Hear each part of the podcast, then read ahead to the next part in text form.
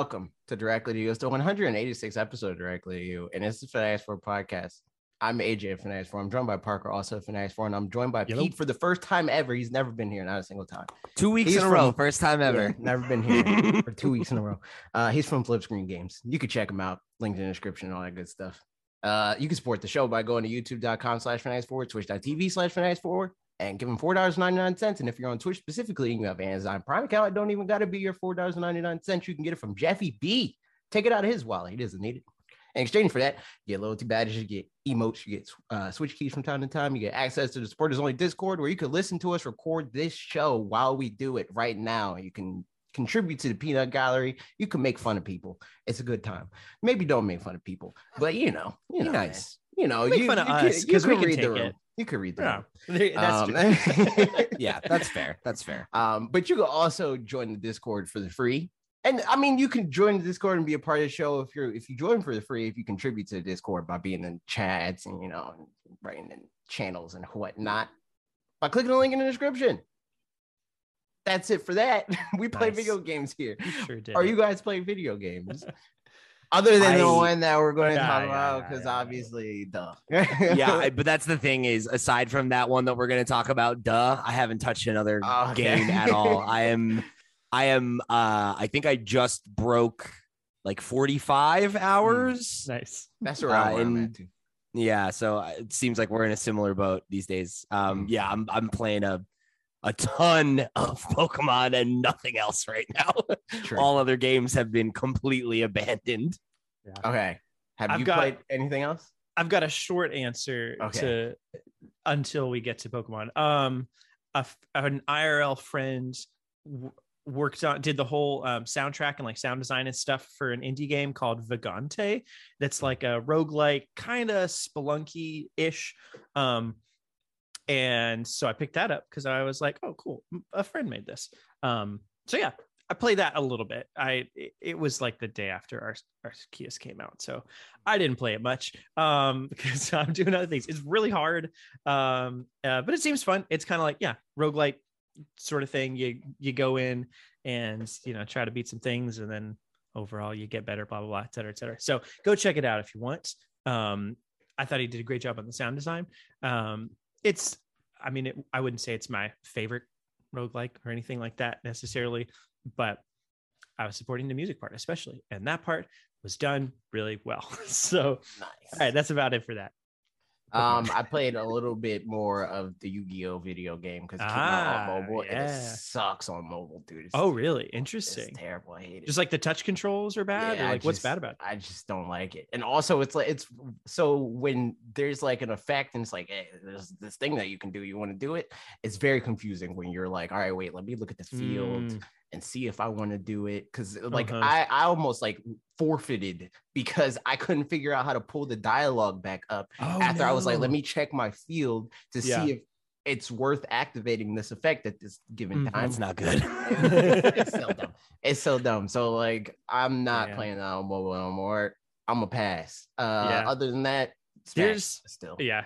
I was gonna say with the um card game thing, it is funny playing certain card games digitally versus I don't know, like physically or something too, where like um there's a game called Ascension that's just like a deck building kind of I've played the the like free part of the mobile version and I played it quite a lot and I got really good at the two decks it lets you play for free. Uh, but I um a friend of mine who introduced it to me also like obviously really liked it and so he got like the full card game um with like all the decks and stuff like that and so we played it with the cards and there were just so many things that I realized like that the game prompts me to do or to not do or that I'm allowed to do and like it shows how things interact like all this stuff that once I had it in front of me I was like um I I guess I can do that. Okay. And like it took so much longer because I just got so fast at like not Yeah. having to think about the superfluous, you know, like si- filtering stuff out of my brain. It was just like done for me in the game Yeah. and then in real life. That was and it's also it's it's a cons. double-edged sword because it's like on one end it's like you can't cheat because it's like it tells you Yeah. when you can and can't do a thing but Yep. also it tells you when you can do a thing so when Exactly. when your opponent goes to do something and there's Mhm. like this pause it's like oh wait he has something. Like Yeah, there- right. Something can be done in like in response to the things that I'm doing.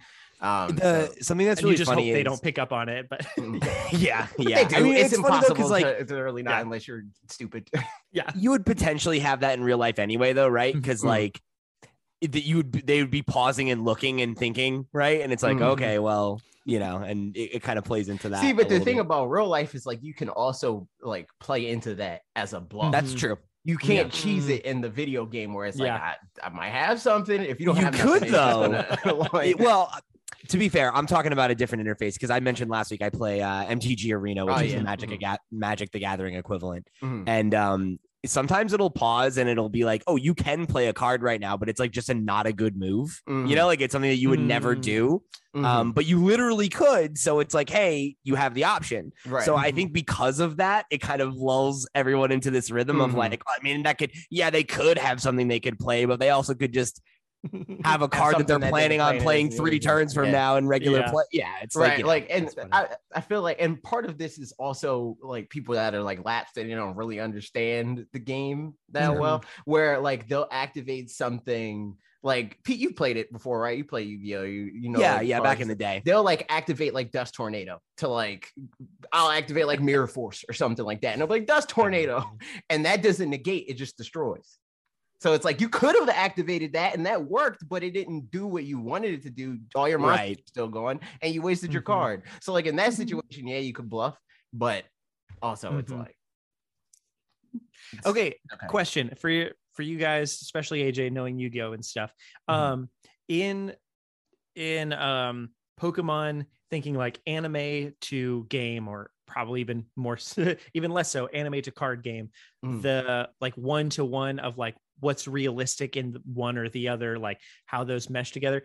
Um, you know, isn't particularly one to one, but it's it, in terms of It's like a lot Ash closer, only yeah. has one, you know, four moves or but yeah, so I guess that's the question. Like, obviously, because it's a card game and it's a card game, then that, but like, do they do they flub the rules or anything in the Yeah. show? oh yeah they cheat a lot Okay. in the anime. Totally, totally. Like I all the remember like one of the most like iconic things uh, that happened in the the anime was like Mhm. when Yugi did the thing with Kuriboh and Mhm, like yeah Yeah, and it's like that's not how those cards interact at all. That is a totally useless card, and it's you know it's yeah it yeah That's very very much much. If he was confident they enough do. about it, the other guy would just believe it, I guess, like, and guess- then the heart of the cards, right? There Yeah. you go, the heart hologram cards. popped That's not how that works. It had to be fair.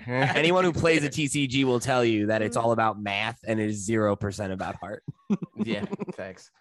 That's a fact. Yep, there you go. Um, but yeah, also Smash like always. Yeah. getting better at the Yeah, yeah, video game. Good times. Classic. Yep. Uh, stuff. That's it. Pokemon. There we go. there. th- I So mean, do we I didn't talk do about this game at all this do we, week. we could, yeah, let's do it now because you didn't talk. Do- we don't have to. What were you gonna say? I was gonna say, do we want to talk about this now, or do we want to like do the news first, and then when it makes sense Mm. news wise, we segue into Pokemon and we go from there. Mm, I'm down for whatever. Just uh, Yeah. I present the idea. yeah, that's I say we leave it to Parker since he hasn't gotten to talk about it yet. Mhm. Yep. yeah. I'm. Let's do the new stuff, and we'll get to it. Okay. Uh, Here's here's Saving my the main event. Yeah, Mhm. here's my pins in it. Is number one, Ashley's playing it. There's Oh. that's a fun Nice, thing. So we'll talk more about that. Um, uh, and then a lot more things that'll just Mhm. kind of come up organically when we talk about them. I didn't make any notes or anything, so I don't know. Um, but Here's my game. pins. There's Yeah. only one. I have a single. and then pin. there's some scattered ones just kind of floating around. I have other pins, but I didn't place them. uh yeah so well i guess in that front then let's yeah i guess let's talk um the the switch yeah. Sorry. nintendo numbers and stuff Yeah. Sales all those kinds of things so we got the financial results and you know what i guess it's selling okay um it's doing all right. so that's pretty fun you Little know? console that could, huh? yeah it is funny i saw uh john cartwright i think shared um a quote from i think it was gamestop that was like two weeks into the switch life cycle that was like honestly this thing could like it could outsell the wii and that people were like talking so to them like they're crazy. yeah, exactly like Yep. i definitely remember that and i, I remember also being like i mean it could, I, it could i don't know we don't know I mean, we 100% have recorded with that. evidence of our take for that. Yeah. The thing is, like, the whole way through the Switch's life, after playing it, like at Yeah. that preview event, I was like, oh yeah, no, this this could do Yeah. it. So, as like, soon as as soon as I got hands on it, I was a believer. You know, mm, and it's also like I don't know. I it like I get when the Wii U was such an embarrassment to be like, Mhm. oh yeah, it's like safe money to bet against Nintendo, but it's like th- the idea that they were like, what if we took our famously before now very successful home consoles business and our extremely successful handheld business and put them together so there would never ever be a Yeah. major software drought ever again? And it's Right. like, well, you solved the problem, right? Yeah. Like that was the problem that they had created, like backed themselves into. Yeah. You know? and it, it was also like not even necessarily just the Wii U. It was like people that were like pundits like us that Sure. were like thinking they were being smart by saying like, oh, Mhm. there's a trend happening here. Every home Mhm. console sells less and less and less. So therefore, the Wii the Wii was actually the exception, not the Wii U. Mhm. The Wii was. Yeah. So logic says that Mhm. the Switch is going to sell less because they've been selling less and less and less every time. But Mhm. they're not paying attention to the fact that really since the SNES, arguably the NES, they stopped being a successful home console uh company after the NES. Like Mhm. everything else after that was like, eh, but your handhelds though, like their Mhm. handheld has always been their breadwinner since they started making them. So for them to take their breadwinner and then say, oh yeah, and people also like you know prettier games or whatever consoles can bring to the table that handhelds typically can't. Let's put those together and we're golden.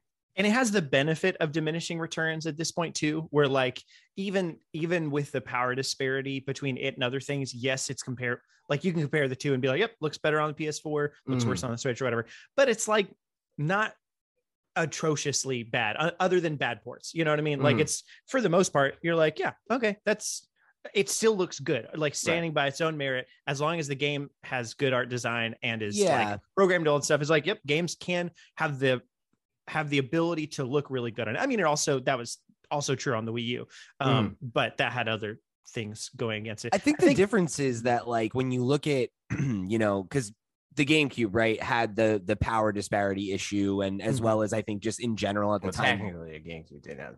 It was it was more a storage thing for GameCube because GameCube was more powerful than PS2. Yeah, Sure. Yeah, and like obviously capable of some very great graphics, like when looking at like something like Luigi's Mansion. Mhm. Um, They were but just obviously it wasn't data. it wasn't the powerhouse that like the Yeah. Xbox was either, you know. right, and it's right, like right. The Xbox it existed in a weird, right. Yeah. Oh, you know, sure. and also in general, gamers' tastes were changing. That was when there was that move Mhm. towards photorealism and gritty Mhm. adult stuff, and yeah, all like these other gray. reasons, right? the gamers love Gray. gray. in 2004. And, you, and if you remember, there's a lot of revisionist history that goes on with Wind Waker. People reacted very negatively yeah, to people Wind Waker. hated that time. game. Yeah, yeah, yeah. Yeah. Um, and you know, so you there are like market reasons you can kind of explain away the why that didn't pop off quite as well, and Yeah. you know, similar things with the N64 and yada yada yada. We don't need to go into a whole history lesson, Mm. but I feel like with the Wii, it connected because of a gimmick that created a market that didn't exist before, and then the Wii U was trying to like react to a Mhm. market and, that already and the Wii U was like kind of trying to serve both. It was Yes. just Mhm. trying to be like, Yeah. we are also for the gamer, but really, this is just a Wii sequel. And it, if it would have Mhm. committed to either one of those things when they were making it, could have did a lot better. But it was just lost for most of its life. I mean, I But- think I've told this, I've said this on the podcast before, but I was talking to my sister at some point eh, a couple years ago, and we were walking around Walmart or something, and something about the Switch or the Wii came up, and I think she didn't understand that like the Switch was a successor console to the Wii, and they were both Nintendo pro. Like she, you know, the whole timeline just yeah. is has nothing to do with her. So when I mentioned that they're not selling Wii's anymore, or that like Switch is going out, she's like, "Oh, is is the Wii not doing well?" As if like It was still the the it's thing. just thing. yeah, exactly. Like Yeah. it's eh, you know you buy a Wii and then that's the thing that lives on. Kind of like if you think of the iPhone as just like a stand, just a thing without upgrades, thinking of changing the thing or whatever. It's like it's like when you have like, like, the "Oh, parent that just calls good." it a Nintendo, right? Yes, And it's like exactly that. Yeah. yeah, sure, yes. Yeah. Um, but but what I wanted to say about Switch uh, before we get off this was just like Yeah. the gimmick for the first time wasn't a gimmick, right? Because even like the DS and the 3DS, as successful as they were, were built around a gimmick. Hmm. And it had its applications and it's connected with the market, and that's great. But like the Switch's whole thing is a gimmick, but it's just an insanely useful, novel thing. And that's why I think it it doesn't matter that it's not as powerful as its competitors. Cause like for the first time, Nintendo's doing their own thing, but that doesn't mean just doing like the, a weird, wacky gimmick off on the side. It's like, no, Mhm. like we've cornered handhelds, right? Like there's no other serious game company that deals in portable consoles. You don't. Yeah. Whereas with the Wii, you don't have to think like so. With the Wii's gimmick, you were like, okay, well, how can how can we make this work in our game? I wonder. And then you're like, eh, well, maybe we can't. And then, you know, like, can motion control work in every single game? Like, no. And or if Probably. it could, you know, they- it, it could most be, companies didn't think of it might be a bit forced. Yeah, exactly. So basically, that kind of thing where like it's really easy to just do the gimmick wrong. Whereas Mm. with the Switch, the whole gimmick is just like it's yeah, it's functionality, it's ease of use, it's just a nice thing. Like, oh, you like you like video games? Cool, we got some. Yeah, Yeah. Because much. like the thing is, really every product ever has a gimmick, but it's like things are seen less as gimmicks when they become industry standards. right. Where it's yeah, like yeah, our gimmick yeah. is that we're prettier again. it's like, oh yeah, we can get behind that. Uh-huh. But this time it was like it's portable. You made games for portables before, and it's a pretty and that's thing, right? But it's also not. yeah. yeah, and analog also stick not. It's like you, can, you can plug it into the TV. There you go. Yeah, I mean, like I was just starting to say, like an analog stick would have been a gimmick if other consoles didn't then have an analog stick. Like, yeah, remember when you had to move this thing like around because it literally Yes, is right. one. It's a oh, gimmick. but exactly. Yes, Everybody's right. using it. So yeah. So now they put it on the box, on the box of like this is a feature that our new thing does. Yeah. That by definition is a gimmick. I think going back to like the you know early days, like would the Switch outsell the Wii kind of thing. I think easy proof positive that there was at least a very good chance was like me and other people like me who had been like mildly in the video game space for a Mhm. while, but not really. And then now are like super sold on it right. and for no other reason than like the switch is cool and Yeah. like the games on it you know and all, all that kind of stuff like just we all know what the switch has to offer Yeah. and um Plus, I mean, it serves like such a uh, different market. Not even Yeah. in terms of like the way that a lot of people think of markets within games, where it's like this serves younger players, Yeah. and casual. Right. play- It serves like a lifestyle, literally. It's Mhm. like, oh, I don't have a Yeah. lot of time. I can like take it, and it, it was like a big thing in the early days of the Switch where people were talking about like how successful it could be because it was really good for like celebrities, like touring Travel. mm, yeah right people that played sports and stuff Yeah. because they could literally play a AAA video game on their tour bus, you know, or on the plane, Mhm. like all the ads. Like people, are, I'm not going to do that, but literally, there are so many people that's like, Yo. I wish I could play games. my wife but was showing me a product so at some point we're going to go visit my parents uh in belgium and she was showing me this product that's like oh look it's uh it's an inflatable like bed for a baby for you put it in in an airplane seat and it's kind of like a backwards chair and you put them in there. And i was like oh cool. And then um the in the back of the like little review video or something was the girl's husband just like playing switch next to the baby and then you're playing and i was like hey you did it. Like this is me. This is what I need. yeah pretty much. It's true. Uh, yeah. But it's a yeah, fun time. Switch good um console. yeah good console indeed It's great. um one and of it's things in the that, middle of its life cycle, dude. yeah it is Crazy. so How much how much stock you put in that? How how real you think that statement is? I think that they they could get a few more years out of the Switch. I don't know about literally the middle. I don't know if we're, 5 we're more years have seems another like five years, right? Mhm. But like I could see another three. I think Yeah. it totally like they could mean so many things by that is all it Yeah. is you know Like exactly, they could do because Apple never said mid-cycle iPhone 7 is in the middle of its life cycle. Yeah, they just, sure, you know, say like iPhone, whatever. So, like, I, I mean, we've talked about this on here before, but just the, uh, the like, no, there's going to be a pro, like, no, there's going to be a next gen, whatever. Like, it could all just be the same thing. It's just a question of marketing. Like, no questions asked. The next thing is going to be a, just like the Switch, you know, more or less, or at least a next thing is going to be just like the Switch. Even if they do some additional, like, oh, we're going to do a docked only one just to have the option, Mhm. they're not going to abandon the main Switch model. They'll, you know, also come back to that and more powerful. So Yeah. whether that's within the Switch family line or called something different, they can spin that to mean, you know, sure. whatever I, they I want think it the to mean. The biggest thing is that like they don't they don't really ever want to make consoles in that way where it's like segmented in like all right well we're going to have this console for this many years and then we'll move on to the Yeah. next one and then we'll,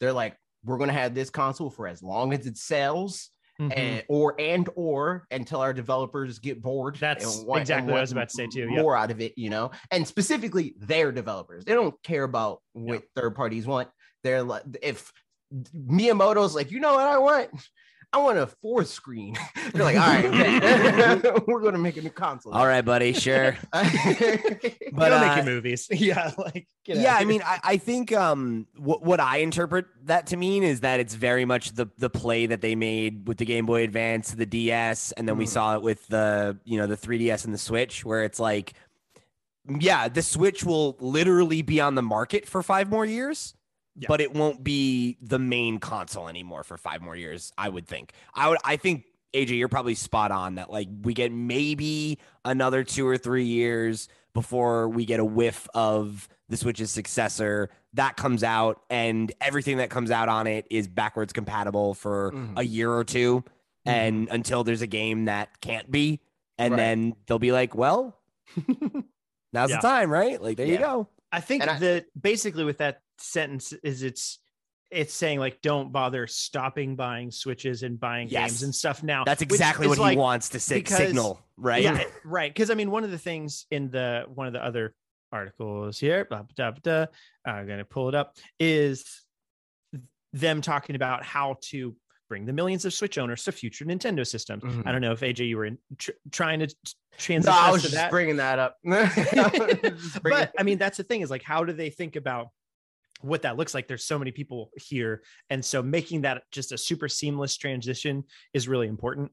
Mhm. And I think, at, I mean, Pete, to your point too, um, you know, say in two years, they, I mean, I could see as early as this year, they actually finally do like a pro version or something like that. I, I definitely wouldn't see a like successor successor this Mhm. year, but like maybe, yeah, in the next couple of years or something like that. Um, but nevertheless, if they do that, it's a lot stronger. They can easily keep the Switch on the market, have them live side by side, just like the PS4 and PS5 are, just like the Xbox One and Xbox Series X and stuff are. Right. And it just it's just the cheaper model. Like now it's 200 bucks for a Switch, and then that many more people are going to buy it because they also know at some point if they want to upgrade, they can just like upgrade over pretty easily without too much rigmarole. And that's yeah, and like there are lots of very normal people, right? And that's that's always the thing that's important to point out, right? We, uh, meaning us on this podcast, and you listening to us right now, uh, are not normal. Um, we are obsessive and addicted to this hobby, meanings. Yeah. uh, in this art form, and that is great. Mhm. Um, but like just anecdotally, right? Um, a friend of mine uh, is very much in the same situation that you are, Parker, where they are a lapsed gamer. They haven't Mhm. had uh, a console since the Wii, and they just got a Switch. And they had lived with a partner who had a PS4 and had played like one or two games in the last year or so.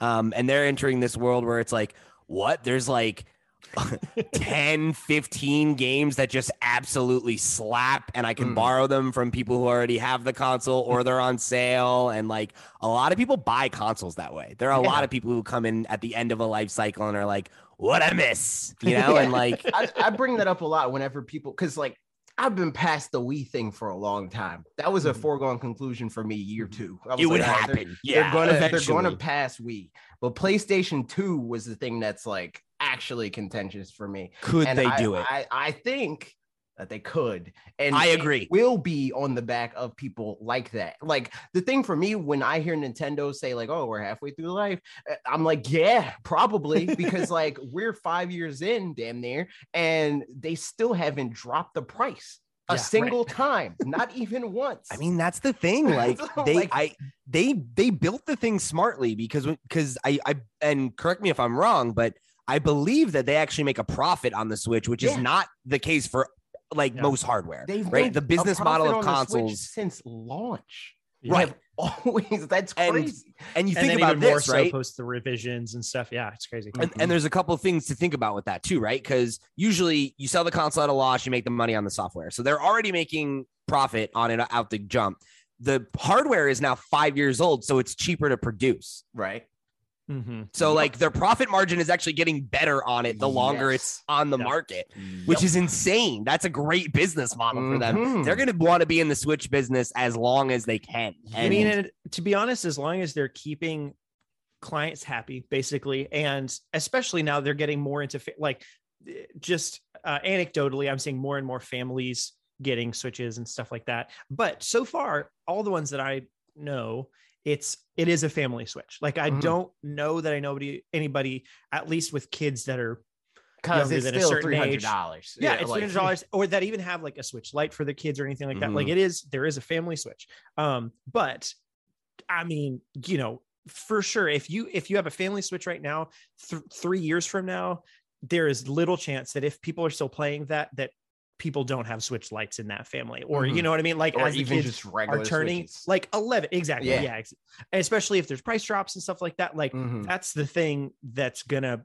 really propel. You know, if It's if it wild passes that they can still play those that kinds of card. things. Mhm. Yes, when you think about it, right? Oh, like at any moment they could do that and like, sales at will this spike. point at this point and i like i like looked it up because i was like having this conversation with somebody about the Mm-hmm. playstation 2 the playstation 2 had like three price drops at this point. It was point like a hundred life. bucks at this point, maybe. Mhm. maybe it was like 150 it was like Okay. Yeah, it was more than that, but it, it came down Um, quite a bit. but yeah like Yeah. because it launched at like 200 and they Mhm. dropped it down like $25 and another $25 or something like that Mhm. um switch still hasn't had that like they the closest that they come to that is they'll uh during black friday you might get mario kart for the 300 you might you might get that bundled in for 300 and for the Sure. first three years or so they would bundle in mario kart and you're still paying for mario kart like that's crazy It wasn't even a better deal. it, was just like, it was just like ah we'll see we'll, we'll put it in the box for you, you know? like you want a game, right? You nerd. Come on.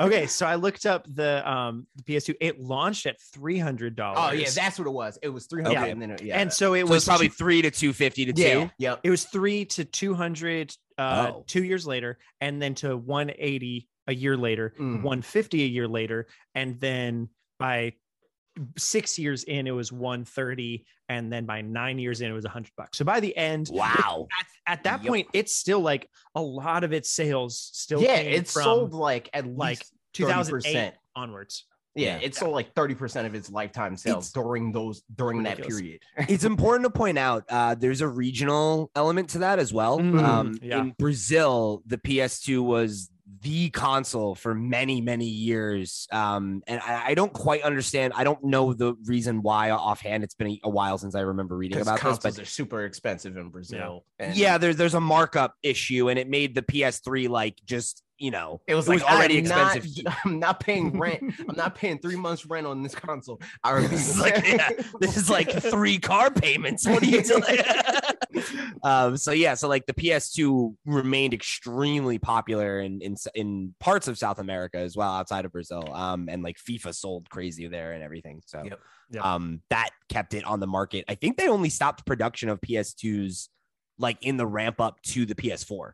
Yeah it was like 2014 or something like that I'm Yeah, which sure. is insane, right? Yeah, like yeah. that's extremely abnormal. And the Switch has none of those caveats, and they could still do a price cut. So I mean, because that's the only caveat that it needs. It has two caveats. It has they can do a price cut. People are getting uh, children, babies are getting older, so eventually you'll get to a point where it's like, ah, you're old enough to have your own Switch. that's a good point. I didn't even think about that. Because think Yeah. about it, there are kids that were born the year this Yes. come out came Yeah. out that might get a Switch for Christmas this year. I'm I am literally in that position where I bought my oldest niece a Switch. My youngest niece is one, you know, Mm-hmm. but like when she's like eight, I might buy her a Switch. You know what I mean? Like, yeah. No, I mean honestly, like yeah, no, exactly that. Like I've I've definitely got friends that have uh just kids within that age range of like five to nine or whatever, none of whom have their own switches, but especially a switch light, I could see in in the realm of Yeah. the next three years, especially by the time that um, a new console comes out. You know, if it's a Switch revision or not a Switch revision, but a Switch like uh, successor or something like that, and then the parents are like, oh, we could. I really do like playing these games, and they are pretty nice to look at, or something. I don't know, whatever. Um, if they're still invested at that point, which like chances are they are, because at that point it becomes a family thing of like, what's the game we're playing or whatever. Um, then they would upgrade and then they could give their one switch to one of the kids but then like Yeah. what do they do with the other kids like that's how Yeah, you know my sister a- and I each had a laptop at the same time like Right. there was never a time where she had one and then i didn't also have one that you know something like that so I, and another interesting thing is the uh the the console below the PS2 is of course the Nintendo DS, which also went through multiple revisions and Yeah. price cuts. Mhm. And I mean, yeah, it's great because you think about it, right? If they cut the price of both the base unit and Switch Lite, mhm. a, a discounted Switch Lite would be like dirt cheap. Like if they could sell the Switch Lite for like $150, they'll sell another couple million of those like Yeah. clockwork. Mhm. I mean, it's crazy to think like, I mean, as we're talking about this, I'm just realizing it more that the Switch really is, especially in the family demographic. uh, Like for us, it's really useful that you can put it dock it or take it handheld. And it's just like, that's useful for me as an individual. And that's nice. And I could play with some friends if they come over or whatever. But like, think as a family, there has never been a console that's been a family oriented thing and an individual oriented thing at the same time Mhm. in that Yeah, same 'cause way. it- You know what I mean? You, you literally have those moments where the kids are playing on the TV and dad's like, Yo, I want to watch sports ball. And the kid's like, But I'm playing Mario Kart with my friends. And it's like, All right, undock it. Yep. And that's the thing, right? Back in the day, that was a conversation. And then now it's like, oh, you want to use the TV? Okay. Cool. Yeah. Undock. I'll go in my room and plug it on that dock. Yeah, Yep. exactly. so so this question was from the um that whole uh the Nintendo financial results and things. And so David Gibson reported that they were asked um so the question 98 million playing users how does that compare to the Wii? Um because yeah that's that is crazy that there's in there's 98 million playing users in the last year because I've I've seen tweets I saw a tweet this week that people were like the Switch, that console that like you're obsessed with for three weeks and then you don't touch for three months Yeah, yeah. or whatever. And I was like, ah, I mean, I guess for some people, I could see that being a thing. Like, sure. Um, but then like all the, comments were literally so toxic. the- so those annoying. people, literally those people that are like that are the people that care that much about like the tech specs. Where it's Yeah, like, I right. can't stand to look at Jaggies. ill Well, I don't know. That's that's like such a nothing statement too, Yeah. right? Because it's like you can say that about like I, I own all I three am like consoles. that with my PlayStation 5 Yeah. and Series X. I have not, well, I play my Series X a little bit more, but I have legitimately not played my PlayStation 5 like for any amount of time or months. Months. right, and it's like you know, like but that's a personal thing, you know? yeah, Yeah. right, exactly. And it comes down to Mhm. what your tastes are and like Yeah. what software is most appealing to you at any given And moment. exactly like what's out at the moment. You know, like as soon as there's a game that's coming out that's like that's only on PS5 and Age is like, I want to play that game, then like Yeah. for sure. You know, Right. at that point it'll happen. Yeah. And that like that's that's what those will be right it'll be like everybody has if you have multiple consoles and Mhm. you have responsibilities on any level you you have that console that's like i'm coming to this more often than i'm coming to my other consoles i'll play my other consoles when they're necessary like when the yeah, mood strikes. I didn't buy every console to be like, I'm going to give all my consoles equal time, and that means that that's their. I'm like, Yeah. no, I, I bought for for me- consoles for when I feel like playing or when there's Exactly. a game on it that I want to play in the in this Mhm. moment, and that's the value of it. It just so happens for me, Switch is the one that I literally play at least a little bit every day. Yeah. Well, and it's so interesting. Like when you have all three of them, at least for me, like I don't intentionally divide my time in any way. Yeah, it's no. literally just Me either. about whatever excites me at the moment. Exactly. And like when all of the companies like were doing their little breakdowns at the end of the year, right? Like I played my Switch less this year than I have any year prior. Mhm. I I also went through like weird periods where it was like, okay, at this part of the year, I only like literally was only touching my PlayStation. Then I only touched Xbox, and then I only touched my Switch, and then I only touched Xbox again. And it's just like, you know, it- it- a, a healthy gaming appetite is going to be diverse, y'all. You Right. know, and it's like. uh, There's there's no room for platform warriors anymore, right? They're all good. It's Just- so yeah. it's so dumb. Like Just play the games. yeah, Mhm. just Just play, play the what you want games. to play and don't what you don't. Like Play what you want to play. Yep. play what you want to play. Yeah, um, agreed. I'm gonna. Uh, so to finish reading the the question too. Uh, so 98 play 98 million playing users. How does that compare to Wii? And then the answer was it is important KPI er, and we find it meaningful plus other KPIs, but versus Wii, the functions of Switch are very different. So uh, KPIs, by the way, is um, uh, performance indicators. So just like a metric, performance indicators. yeah. Mhm, a metric that they want to keep track of. Mhm. So comparison is not meaningful. Um, oh, okay. Let me reread that. Uh, it's an important key performance indicator, and we find it meaningful. Plus other key performance indicators, but versus Wii, the functions of Switch are very different. So per- comparison is not meaningful. Okay, yeah, interesting. Yeah. So Um, basically, what they're saying is that it's it's relevant that there are 98 million unique playing users. That is Mhm. a good key- KPI for them. But because the Switch and the Wii are so functionally different, Yeah. comparing the two is not valuable. because and additionally, because I- Wii became like a board game where it's like, ah, we got everybody together. Let's play Yeah. Wii Sports. Right. Exactly. And Switch is also I'm going to play in my room under my. yeah. Switch is meant to be a console you interact with like Yeah. every day. Mhm. You know. Yeah um, and then so a follow up question on that was, uh, how are you thinking about the 98 million versus next console? And then the answer was into the sixth year of the Switch, we are maintaining momentum. We are looking at how to expand and grow this 100 million users leading into next gen device. Sounds like next gen device will be backwards compatible.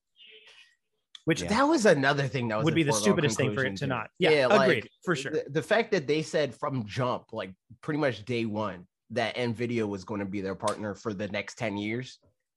I'm like, come on, dude. Like, I of course. think- I think that's one of those things though. It's it's like the same reason that the GTA 6 announcement was news today, where it's like, Mhm. yeah, it's a I think it, I think it is a foregone conclusion, but I think like when you look at the last couple generations, it kind of hasn't been.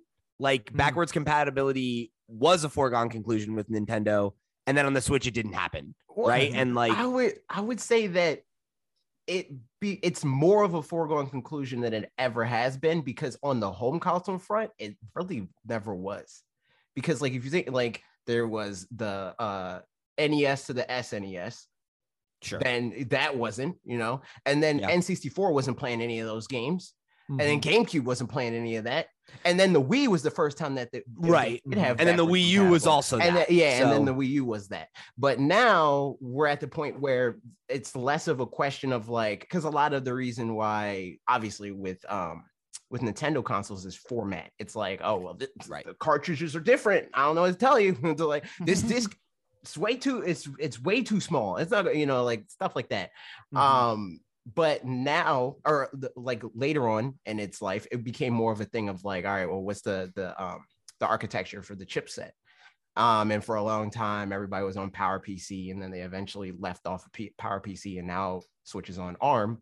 And it was like, okay, uh, are they going to like stay on ARM? And from the beginning, they said that they were going to stay on ARM because Nvidia was going to be their partner.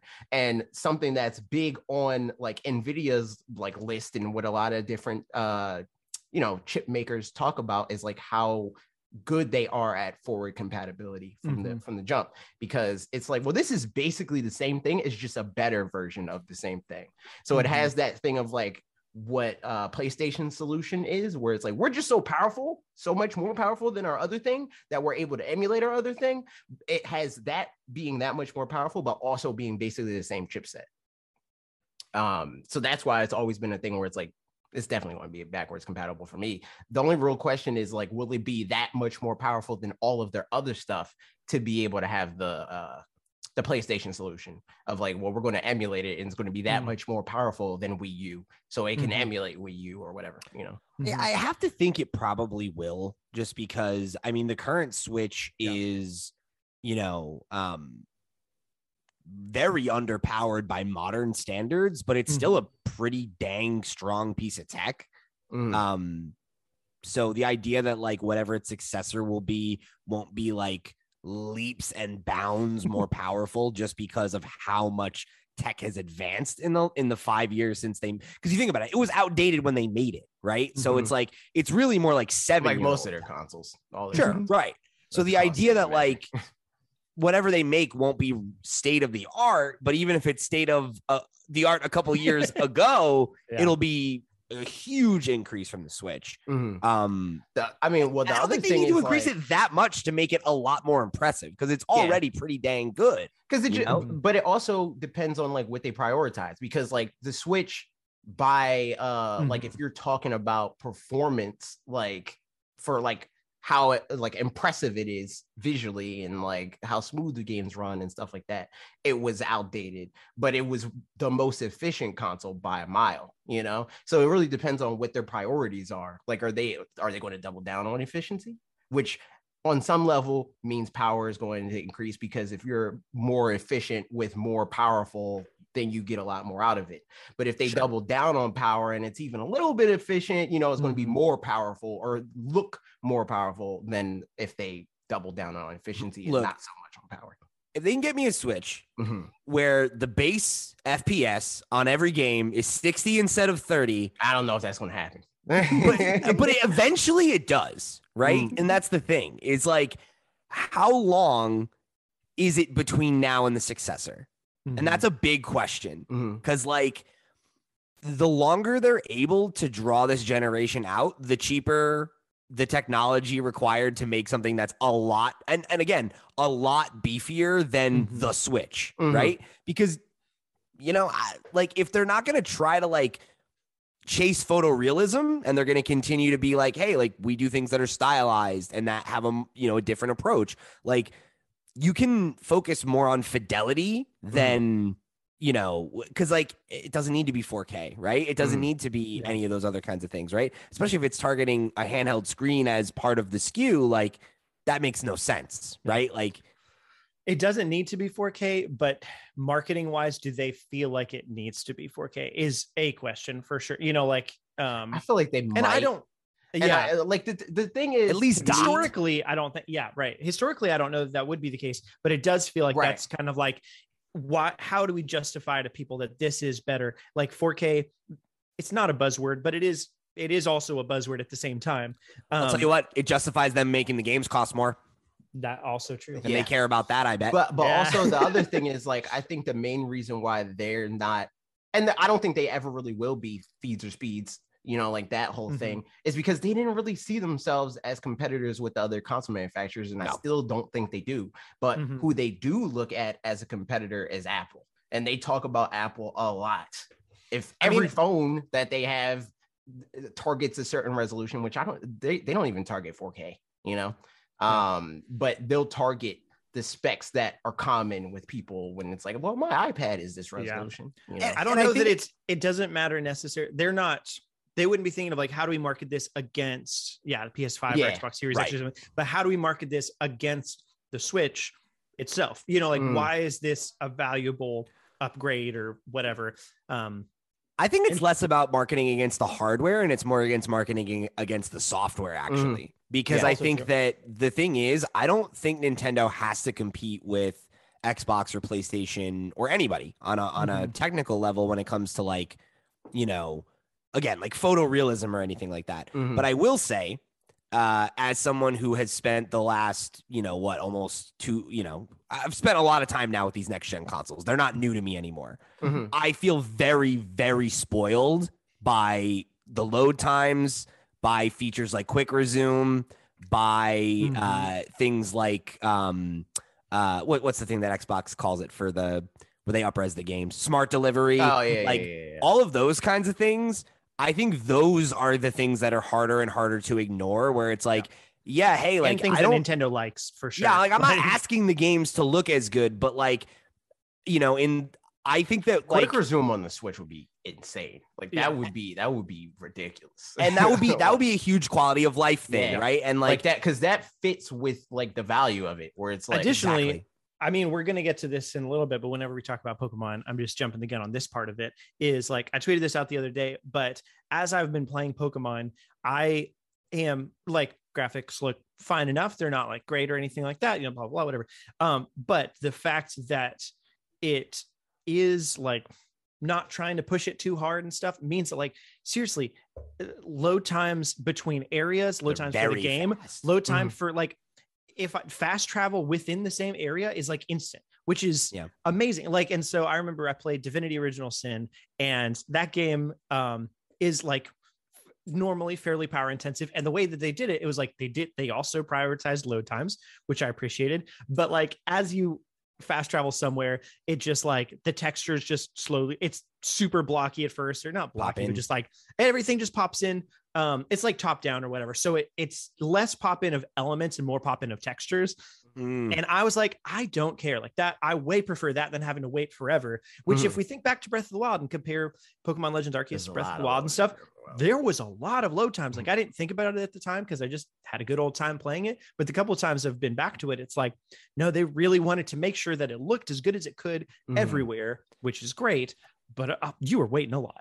but that's the thing, right? Is now then that used to be true for everybody, right? Yep. Like load times were pretty much the same on every console, even though the PS, you know, 4 and Xbox were a lot more powerful.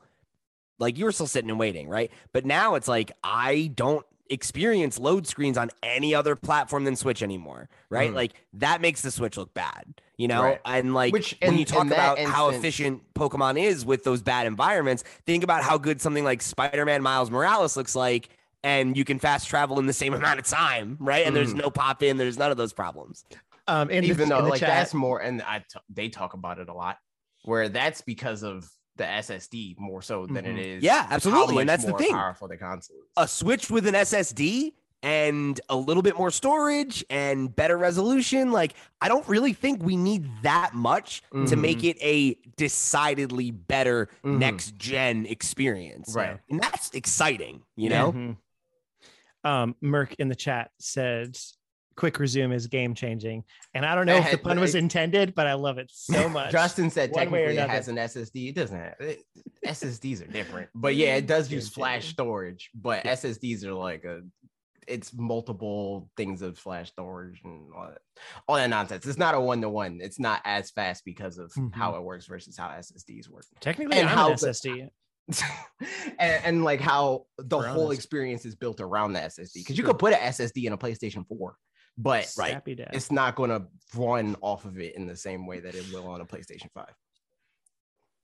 Yeah, and like those are the things about those consoles that I think make the bigger difference than anything. Like, yeah, they look better, that's great. Like, but Mhm. the quality of life stuff Yeah. is hard to For ignore. sure. Yeah, Which, exactly. I mean, like we Like talk about things. The bus well, speeds thing Justin just said. He Yeah. said the speed is not due to it being an SSD, it's due to bus speeds. Yeah. Alec got it. Super silly dad. That's yeah, SSD. That's me. Um, good job, Alec. Uh, so yeah, but I mean, like the that's as far as I'd guess, that's the only reason we don't have folders yet is because they're like, eh, it'll take a little longer to load. Like probably, probably, probably don't do folders there. I think it's I think know, it's that, but I Those kinds of things. there, there's just a lot of stuff that they're they're being pretty as uh, the way that I see it anyway, pretty upfront with like what they're prioritizing. That is Exactly, the, the yeah. biggest thing. It's like, do we care what this game looks like, or do we care that we we can change the battle system a little bit more if we, or you know, right. like yeah. the way that uh Pokemon pop up in the overworld and they're shiny, you know, like that Mhm. type of stuff. And Switch kind of did that from the get go with the OS, where it's like, oh, we don't have all this extra stuff, but like it's super smooth to go from one game to the next game. Yep. Yeah. Everything And is so- that cheap, fast, good slide. Yep. And so that's, I mean, to Pete's point and to the whole thing we've been saying is that like as we get into the next gen, they can they can afford to do more of the, you know, bells and whistles just because because the other Mhm. parts will just because they're allowed Still more work. headroom. Yeah, Exactly. like- Yeah, yeah, yeah. And Basically, all you really need to do is just raise the ceiling on of what it's capable of. You Yeah. know, like the the base experience is already great. Yeah. I mean, and uh, especially because, like, even with the individual games themselves and the whole, like, they mostly, most of the first party stuff has dynamic resolution and like all this stuff that, like, even if we just get some kind of Switch Pro or something like that in the next mm-hmm. year or two, that elongates the lifespan longer than it would normally. Because for what it's worth, to go back to the original prompt, no, I, I think if we're talking about just the 2017 strength Switch, like off of the, you know, basically what we have right now, I don't think it can last on the market as the front runner standalone thing for the front runner games much longer than like the next two years. Um, and You know then I mean, but it it could, it very well could because they've been doing a great job also. So like, the thing that I, mean, think think is of how long the SNES lasted. That's the for the. Game Boy. Yeah, the Game Boy. yeah, but I mean, even with that, you know, like there was a somewhat substantial upgrade of the Game Boy Color. Sure. You know that like it it at least made it feel like uh fresh in a way that I think that's the important part is like can stuff feel fresh still? Um I think that software very well could. Yeah, it But yeah. is. Yeah. Yeah. So I don't know. Yeah, we'll see. It'll be interesting. I'm going to move us on to some of the other topics so we can keep getting into it. But uh, yeah, we found out a lot more about just sales numbers in general, and we're not going to get into all of them because there's just a whole bunch of numbers. Um, Sure. But some of the standout ones are, as I put it in my notes, Metroid Dread is selling grade. Um, yeah. So look at so great. No, uh, yeah, Metroid Dread is had 2.74 million October through December. So probably somewhere in the 3 million vicinity now ish, maybe not, but at least coming up on it, you know, That's good. and that's nice. What do we think? That's I'm sure they're happy with that. Um, I think something that a lot of people don't necessarily realize about Metroid is that even though I think uh, Nintendo fans think of it as like a marquee Yeah. franchise, it's it's never uh, resonated that way sales wise. Mhm. Um, so the fact like this is gotta be the best selling Metroid. by- Oh, for Uh, sure. I think. I I mean, it's- it's, I, mean, it's not yet, but you mean behind when it's all said and done? yeah, yeah, long term over over the cycle of the, I think Absolutely. it's inevitable yeah, this yeah, will be yeah. the For best sure. selling Yeah, Metroid. definitely. The Um, the only thing that that could hold it back from that status is if it doesn't break it within the next three months. So by you know when we find out the results for the rest of the fiscal year, so through March 31st, if it hasn't cracked above prime then and then never sells one million within a single year again, then we might never know because they kind of stop reporting on some of that stuff. Sometimes we still find it like it slips through the cracks sometimes Yeah. yeah. um but but yeah that they they stop reporting when it's like death by a thousand cuts. Like if it's oh, Yeah. 10 years later, it sold a million more. They're like, yeah, we're not reporting that. But if it sold Right. a million in that year, they're like, oh yeah, Mhm. it's there. Yeah. because that's the one of their charts is always their million seller nintendo first party titles and so like Mhm. you know this year that included game builder garage and some other newer ones but like even if a newer one doesn't show up on there then we just might not know you know Yep. Um, I think the thing that's nevertheless, interesting I too is it it'll probably sell again when Prime 4 comes out, right? Like 100%. it has opportunities to have surges again um organically. Yep. So I think I think it'll I mean, I mean, we'll just see. good it might word not of be in the mouth and those kinds of things. Like it's, you know, like at this point, Fire Emblem Three Houses is still selling. It's not selling super fast, but like there's, you know, People are still buying the video game. yeah, exactly. Because the three of us will be like, hey, uh, you should play that game. It's a Right. fun, fun time, you know, and then they'll play it because we have mind control powers. people are buying new switches every day. That's the thing, you know. It's true. Yep. and you never know what things that they will enjoy. So yeah, um, that's one of the numbers that came from there. Uh, otherwise, Brilliant Diamond and Shining Pearl sold just shy of Pokemon fourteen things. million, which is a lot. Pokemon things doing Pokemon things, man. It's it truly is so much for a game that I kind of wish I wasn't one of those 14 million. Yeah, game's not great. It's very okay. yeah. Um I, I it's very it's still very interesting to me that they put it out so close I know. to Arceus because Mhm. it would have sold more if Arceus just came out later. Yeah. But whatever. Yep. Yeah, it is interesting. Like, and I wonder what the sales trajectory of that one is because, like, even Let's Go, like, I can, I can definitely, like, I mean, a, I enjoyed Let's Go. I had a good time with it. Mhm. Um, Sure. and you know, it seemed like it sold a lot right at the beginning, and then you know, it keeps selling well enough, Right. but not like you know, amazing. It's not making leaps and bounds. It's not Mario Kart. Right. It was, yeah, exactly. For the most part, it just kind of like it was very front loaded. Um, Mhm. but I can still recommend that to somebody today, you know, a Right. specific kind like kids, especially or whatever. Like I can recommend Let's Go. I I don't think I yeah, honestly, even yeah, the original thing with Brilliant Diamond and Shining Pearl was like, oh, I could probably recommend this to somebody who hasn't played a Pokemon game, like an adult who hasn't played a Pokemon game before. And I'm like, I don't know that I would anymore, honestly. like, Yeah, no, I think like- what I would do is just be like, honestly, play Legends Arceus because like At this point, there's three other Pokemon games. Uh, there are three other options on Switch, and I'm like, Mhm. ah, yeah, I feel like it's probably the last one I would recommend, frankly. Yeah, because there, there's Yeah. so many people that like for a long time I was like, oh well, if you're looking for a traditional Pokemon experience, Mhm. I'll probably rec- I'll start probably start recommending that.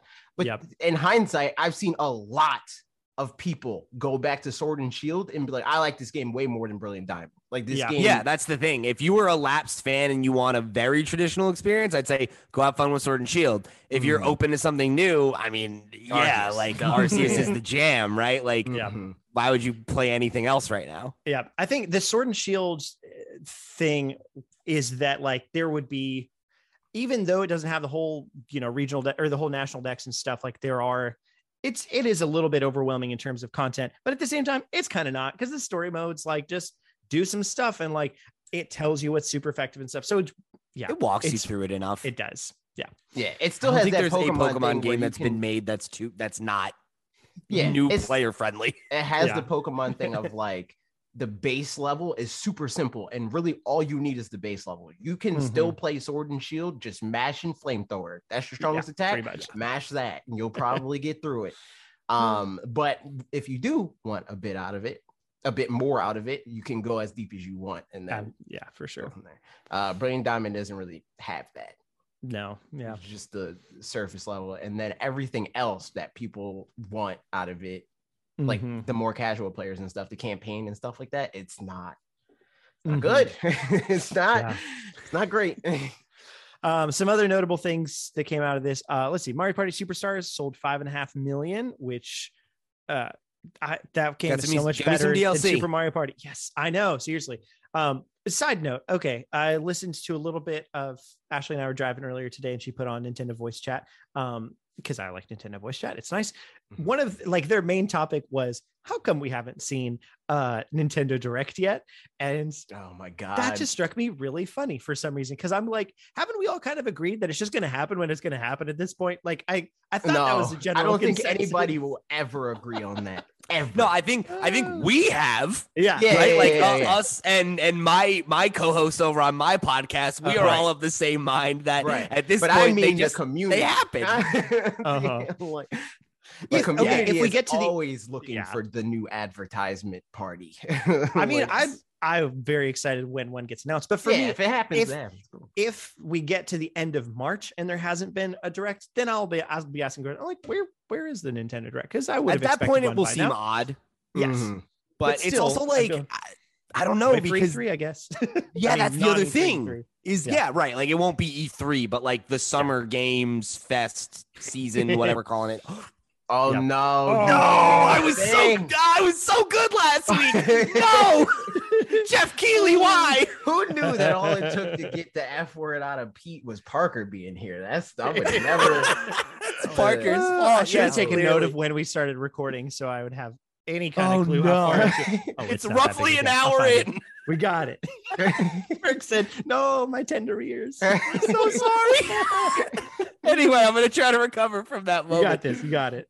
uh, because Arceus just dropped and it's a huge hit and Kirby's imminent, right? That's the next thing to look forward Yeah. to.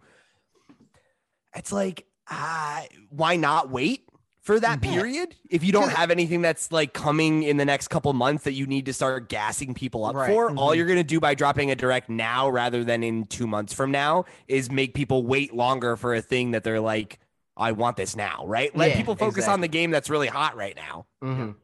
I mean, that said, I I would anticipate, like, I wouldn't be surprised to see one in the next, like, i- in like two weeks onwards, somewhere in that kind of like somewhere in February. I wouldn't be surprised. But I'll also, I I just don't feel like it's worth wondering about. You know, Yeah. it's fun to talk about in this regard because, like, why talking about the why are we wondering about it feels more fun somehow. Uh, but just feels like a funny thing. In any case, that that was a bit of an aside. But I did going back to Mario Party Superstars versus Super Mario Party.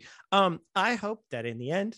Oh no, that was the thing. I hope there's DLC there, like you said, because Yeah, I want to want to play that game. More but I- boards. Yeah, I just want more boards. yeah, More yes, boards, more games. Yes, That's it. put Diddy Kong in the game. Stop and yeah, dumb. characters like honestly, I I had a whole script of things for a video that we were going to do that we didn't end up doing that was talking about Mario Party Superstars and it's just like a lot of just little things that would be nice to add in there. Just roll out of content.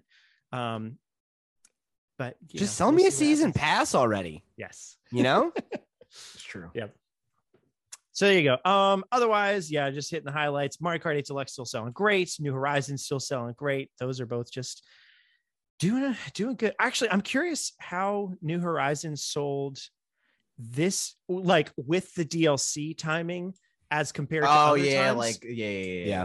Mhm. I haven't gone. I I don't know what the best place to look for that would be. You know, because I feel like there there's probably a pretty good uptick with it. Because there was an element of like New Horizons kind of seemed like they sold the lion's share of people on Animal Crossing all at once, and then was seemed like it was going to remain a little more stagnant in general. Um, and I I mean, know com- com- I mean, it was still selling five million Yeah, a quarter. That's still pretty good. Exactly. so, but that thing. I I think You want to call DLC that stagnant? It's twice as much as Metroid Dread, which was their biggest game of last year.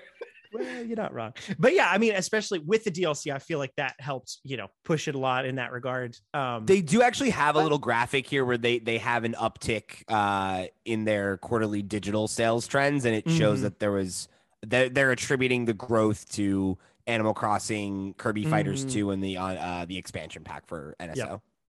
yeah, Kirby Fighter Yo, 2, the Kirby everybody's there for 2 that. being there is wild. Like, does anyone play that game? What? they Yeah, need I to just play. I mean, it must have microtransactions, That's right? a It's way free to better play. Kirby fighter. Yep. Granted, Kirby sucks in Smash though. Uh, but yeah, it is. All that said, uh, it's interesting. So, well, I guess we'll get to one of the other things. Pokemon Legends Arceus also sold to members. But the thing I was going to say first, at this point, I feel like the top 10 is relatively firmly stuck where it is. Like, not completely. There's definitely stuff that's Uh. going to come in and out of it, but Breath way more 2. so than like, Like, the Splatoon, first. Splatoon, Splatoon got yeeted out of the top ten. Yeah. Well, that's what I'm saying. Like, I think more and more like, I think the Um, top eight is solidified. no, not even that. The, I think yeah, the top the top like 4 Mm-hmm. It's like, but everything below that, I think is going to shift in and out. Yeah, I don't think there's another Animal Crossing. I don't think there's another game that's good. Uh, again, except Breath of the Wild too. right. well, then, actually, and maybe Pokemon Legends Arceus. So who's to say? Yeah. Okay. So yeah, Pokemon Legends Arceus second best or second fast selling, second fastest selling game on the Switch with 6.5 million in the in a week, which is a lot. I meant I said that to Ashley earlier. I was like, so yeah, Legends Arceus sold 6.5 million in the week, and she was like, wow. And I was like, she would have no like reference point for that at all. I was like, that was just useless information. Like, is that good or? I mean, I guess. Which I mean, that's. And she was like, that's a lot of people, obviously. yeah, it but- could be a it could be a good because like if you think like if an album sold six million copies in a week, people would be like, oh shoot, like that that's a lot in a week. uh-huh that's true um but yeah i guess from there uh, was there anything else from the this stuff that you guys wanted to talk about i think that's Not particularly. Uh, the only That's thing I was going to bring up was that Splatoon 2 is gone. Rip. Hate to see it. yep hate to see But it. Everybody's Splatoon waiting for 3 is Splatoon 3 back. now. That's the problem. You announce the next game. Nobody coming wants to buy the last one now. Dead True. game. Actually fact. yeah Yeah, that I mean- said splatoon 2 isn't even in the million sellers for um Yeah, like it didn't sell last another year. million. Yeah. Yeah. yeah I- I- I'm serious. Once that trailer came out, everyone's like, oh, wait. It's I like, mean, yeah, oh, 100%. not, yeah. I mean, buying that. even before the trailer, like I think, um, so my friend Mitch that I've mentioned on here a bunch of times, um, he's also I- been on here. I remember he has. I remember I asked him a couple years, like three years ago, maybe or so. So like pretty early on in the Switch lifespan, but you know, 2019 maybe. Um, I was like, "Do you think you would play Splatoon 2?" And he was like, "Yeah, I mean, honestly, it looks like it would be pretty fun, but I don't want to play it now. It's you know, it's probably like a dead game, and like I'd want to wait until a new one comes out to do it." And I was like, "I mean, there's a, definitely a lot of people still playing it." And he was like, Yeah. See, that's the thing. yeah, The- probably not though. you know, like it's- say, even then, you know, I Yeah. think there's there's the people problem that with games like that is a lot of people are playing Splatoon 2 still, like a lot, but Mhm. you're not going to want to play with them because they're all sweaty. they are sweaty. They're going to Yeah, just, just demolish your spirit. Yeah, spirit. you are Yeah. not going to have fun. Yep. So so yeah, I mean, I think yeah, Splatoon three trailer definitely yeah, that was the nail in the coffin. But even before that, I think yeah, there's people that would have had a harder time getting. That's an old game. It's five years old. Yep. You and know? especially with like a yeah, kind of you know, an online multiplayer keep up with the meta sort of a Yep. game, I guess. Mhm. That's that's a harder sell. Uh, not right off the bat, where you can play against 10 year olds that don't know what they're doing yet. yep. All right. So yeah, the Legends Arceus selling great. And It's true, Let's just do man. it. Let's, Surprising let's no forget about one. this game. Yeah. Nah, man, this game dead in water. Game sucks. So here's here's some thoughts. Dead game. Number one, um, here's some things that I think we were uh, mi- at least minorly wrong about Legends Mhm. Arceus. Um, oh, I remembered more of them earlier in the week, and I'm forgetting them. But um, number one, the the size of the world definitely like it's it's not Breath of the Wild. It's not like the biggest thing in the world, but it is quite large. Like It's bigger and it- than I thought it would be. yeah, I don't think we were wrong about that. I wouldn't. It's- Well, I nothing that I said. Maybe I didn't think that it was going to be like small. No, I mean, I didn't think it was going to be small, but like, I think also the way it's okay. Well, I'm, I'm just going to be thrown. I have had so many thoughts, and they're just going to come out just randomly. Number one, um, come, baby. the let all the pins Thank you just so much. know? All these pins, I'm picking them up one at a time. I'm showing you the pin, and then I'm like, I've got five more pins somewhere. In my. Look at my Yeah. pin collection. oh, suddenly all these pins are like. I'm thinking like the other kind of pin that you like pin to yourself, you know? yeah. oh, like like like the like the nice lenticulars. Yeah, Oh, you when you know, said it's like badges, like your Pokemon badges. You know. true, true. There's none There of those go. in this game. Though. Gotta love it. Full Not circle, baby. one. Are you spoilers? I thought there was going to be some. I thought I was going to get a badge at the end. Uh, so for context of where I am, I'm in the second area, but I've pretty much like maxed out the first area that I can Uh-huh. get to so far and hasn't like transitioned into later bits, maybe if anything like that happens, um, which it kind of does t- earlier on. Like some of the alphas will be different alphas the more you've kind of done in that area or something like that. But um, I'm in the second area, but like 20 hours in, more or less. So um, having a good old time. Uh, the thing that I was going to say that like Which this and Breath of the wild. Wild, That's yeah, wild. I, I want to just real quick. Uh, one of the regular listeners of of my podcast, uh, Olaf in the Discord, we were Mhm. talking earlier, and he was telling me that he is uh, level six in the poke, like in the you know yeah, Yeah, whatever that's the am. ranking is. Um, over Six twenty hours star. in, has still not left the first area. oh my I I, was just- like, buddy, for me, move on. Get Please to the next. play the game. Play the I very well like yeah i i was like you know what i'll just go ahead and go to the next area at this point but i'm also maybe i'm maybe i'm fifth back i can up to level 65 so i don't know if that's sixth or fifth I think rank. that's six. okay so yeah So and you're doing the same thing. Move pretty on. much the same as all I, I have at this point and it's been uh, oh man i have so many things um i tried to climb a mountain on weird deer and there was like one little peak thing that it was totally fine and i climbed it and i was like look at this nice vista and then i turned around and i was like oh there's another little peak just kind of right next to me and so i kind of tried to climb that a little bit and this was my first experience of this happening um and like kind of slipped off and there was nowhere that you know had everything was too steep or whatever Yeah. on, one- on the other side so i fell all the way down and blacked out Oh yeah. Right. and lost a bunch of items literally just because the geography was dumb or not the geography well, but the or you went where you weren't supposed to Yeah. go because you're supposed to get some more. You're supposed to advance the game, buddy, and get some more Yeah. stuff before you hmm. try climbing No. mountains. i think this one it's for fine. what I'll it's get your worth is- for you, dude. It's all right.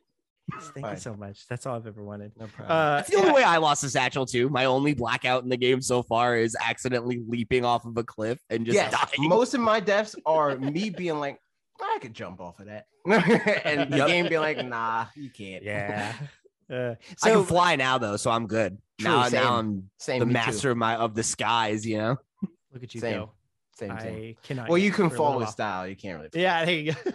I um so something that this game is doing really well that also like Breath of the Wild did really well, but I don't think other open world games necessarily all think about or nail is the whole like if I'm standing in a location there is something within eyesight in any direction that's going to catch my eye. Like Mhm. that's I think It's usually a Pokemon.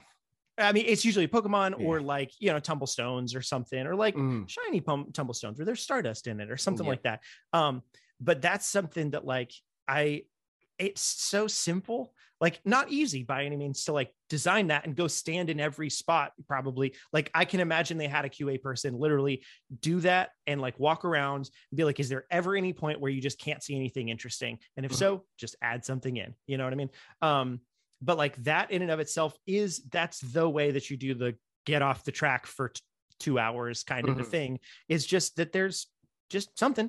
Um you know so like ashley didn't even get through the tutorial bit before she got got off the track and like couldn't didn't have her own crafting kit yet to do stuff, but things just kept attracting her attention. And I was like, Mhm. this is great. Like that's so good. Yeah. Which I'm surprised. that's by hundred percent how I play too. Yeah, I I'm just- surprised by that because I think the game from like watching like Bob specifically Yeah. play the game, it's like so much of this game's value feels like informed by how much you care about what the game wants you to do, right? Because like Yeah. if you're if you don't want to get like, oh, there's a big Yes. Bidoof, like if you don't care about the big Bidoof, you're just going to stay on the path that they want you to be And on in terms of like the story. yeah, exactly. And if you're playing the game like based off of like this objective wants me to do that, you're going to hate the game. I promise you. I promise you, you will hate the game if you were playing the game the way that the game is telling you directly to play it. I guarantee you will hate it. I mean, it's the whole like the side quests have to be the main quest and the main quest has to be the side quest kind of a thing. Like that's I haven't played The Witcher 3 yet. I plan to. I've got the physical copy borrowed from my friend Mitch right over there. Um he's not over there. The physical copy is. He's not That's just true. hiding in the You don't know that. You don't know that. He probably has a high stealth. Uh, Eh, he probably does. Um, but so all that said, like I remember hearing about that game that like, and I mean Breath of the Wild too, but like the, specifically the ma- the side quests in that game are just the better content, like the better written content, the better fleshed out content. Um, so you want to do those because it's just like beneficial to do them. Mhm. Whereas in you know a lot of other games, it's just like a bunch of fetch quests and stuff that's really annoying. Yeah. And that even so, like you know, I'd say there are requests in Legend Arceus. Um, and I wouldn't even necessarily say those are the side quests. I feel like the side quests is the world, um, but also the requests are also side quests, and they're pretty good. Like Mm. I, I think genu- genuinely they're pretty different. They lead you towards different things, like towards a shiny or towards a like a bigger Pokemon, Yeah. um, Weasel and all that stuff. They encourage I you to play the game in a way you wouldn't normally play, which I Yeah. think is is Right. good, right? It's like it's the same reason that like achievements or trophies are satisfying, where it's like, Yeah. oh yeah, there's a lot here that I I might not have realized if I Mhm. didn't take the time to engage with these things. Yeah. But I also think that I really like the way that they facilitate story. Um, there's a lot of like cool little like environmental stories that go on in the town, like Yeah. as you build it up, Mhm. and Mm. you know you give people pokemon and then And they, they evolve, evolve and like they develop relationships with them over the time and Beauregard story thing, like I love i love that in on that like from the get-go where he's like ah it's going to be a wonderful beautifly and immediately i was like ah it's like, not. nah. yeah, nah, it's not gonna be. maybe not. And so that was just so fun being like yeah in the know you know and then you kind of figured out with him along the way even if you don't know the context of that sort of thing.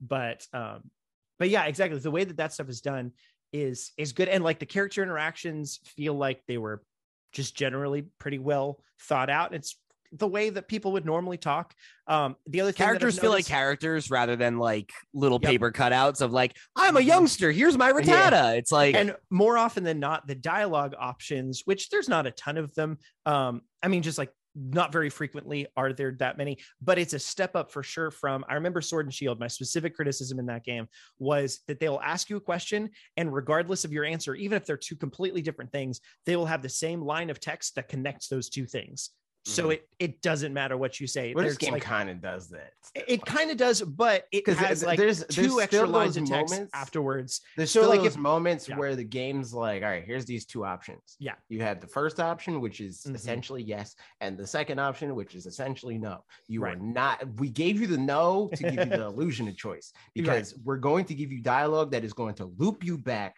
to having Mhm. to say yes until you say yes. and but at least i think at least it acknowledges the two answers differently which is the thing that i was hoping for looking Mhm. for is that like the yes is like oh cool then we'll do that thing and the no is like i I really think you should do it anyway. you, do probably should do it. Yeah you know like and that's like that characteristically that just feels better. Um Yeah. like i thought my favorite example of all of this though is um and this is something i'd forgotten about until i was watching a completionist video on on golden sun. Um there's really early in the game you um you know do like the way big the intro and then the main guy kind of like gives you the task of the quest is of like can you do it? Like can you be the one to go save the world kind of thing? And if you say yes cool game starts do it. And if you say no then it gives you walk out the door and then it like does a star wars of like this happened and this happened and everyone died. Game over and then like I love that so much that like it it's just like all right cool you said no. And then you just reload your save and start from there again and it's totally fine. But um but yeah that kind of thing is nice. So a criticism though for sure is there's I'm I'm so glad that with the amount of resources that they had that they spent it on the things that they did. Mhm. However, it would have been great to have just a little bit extra resources or extra time to do some of the other things a little bit better. For example, the no voice acting still is like there's not that much dialogue in this game. Like there's a lot of little bits. There's like, I'd be a fine. lot. No, but there's a lot. There's a lot of text. dialogue in this But- video game. There is a lot. So I mean, Way too would you- much.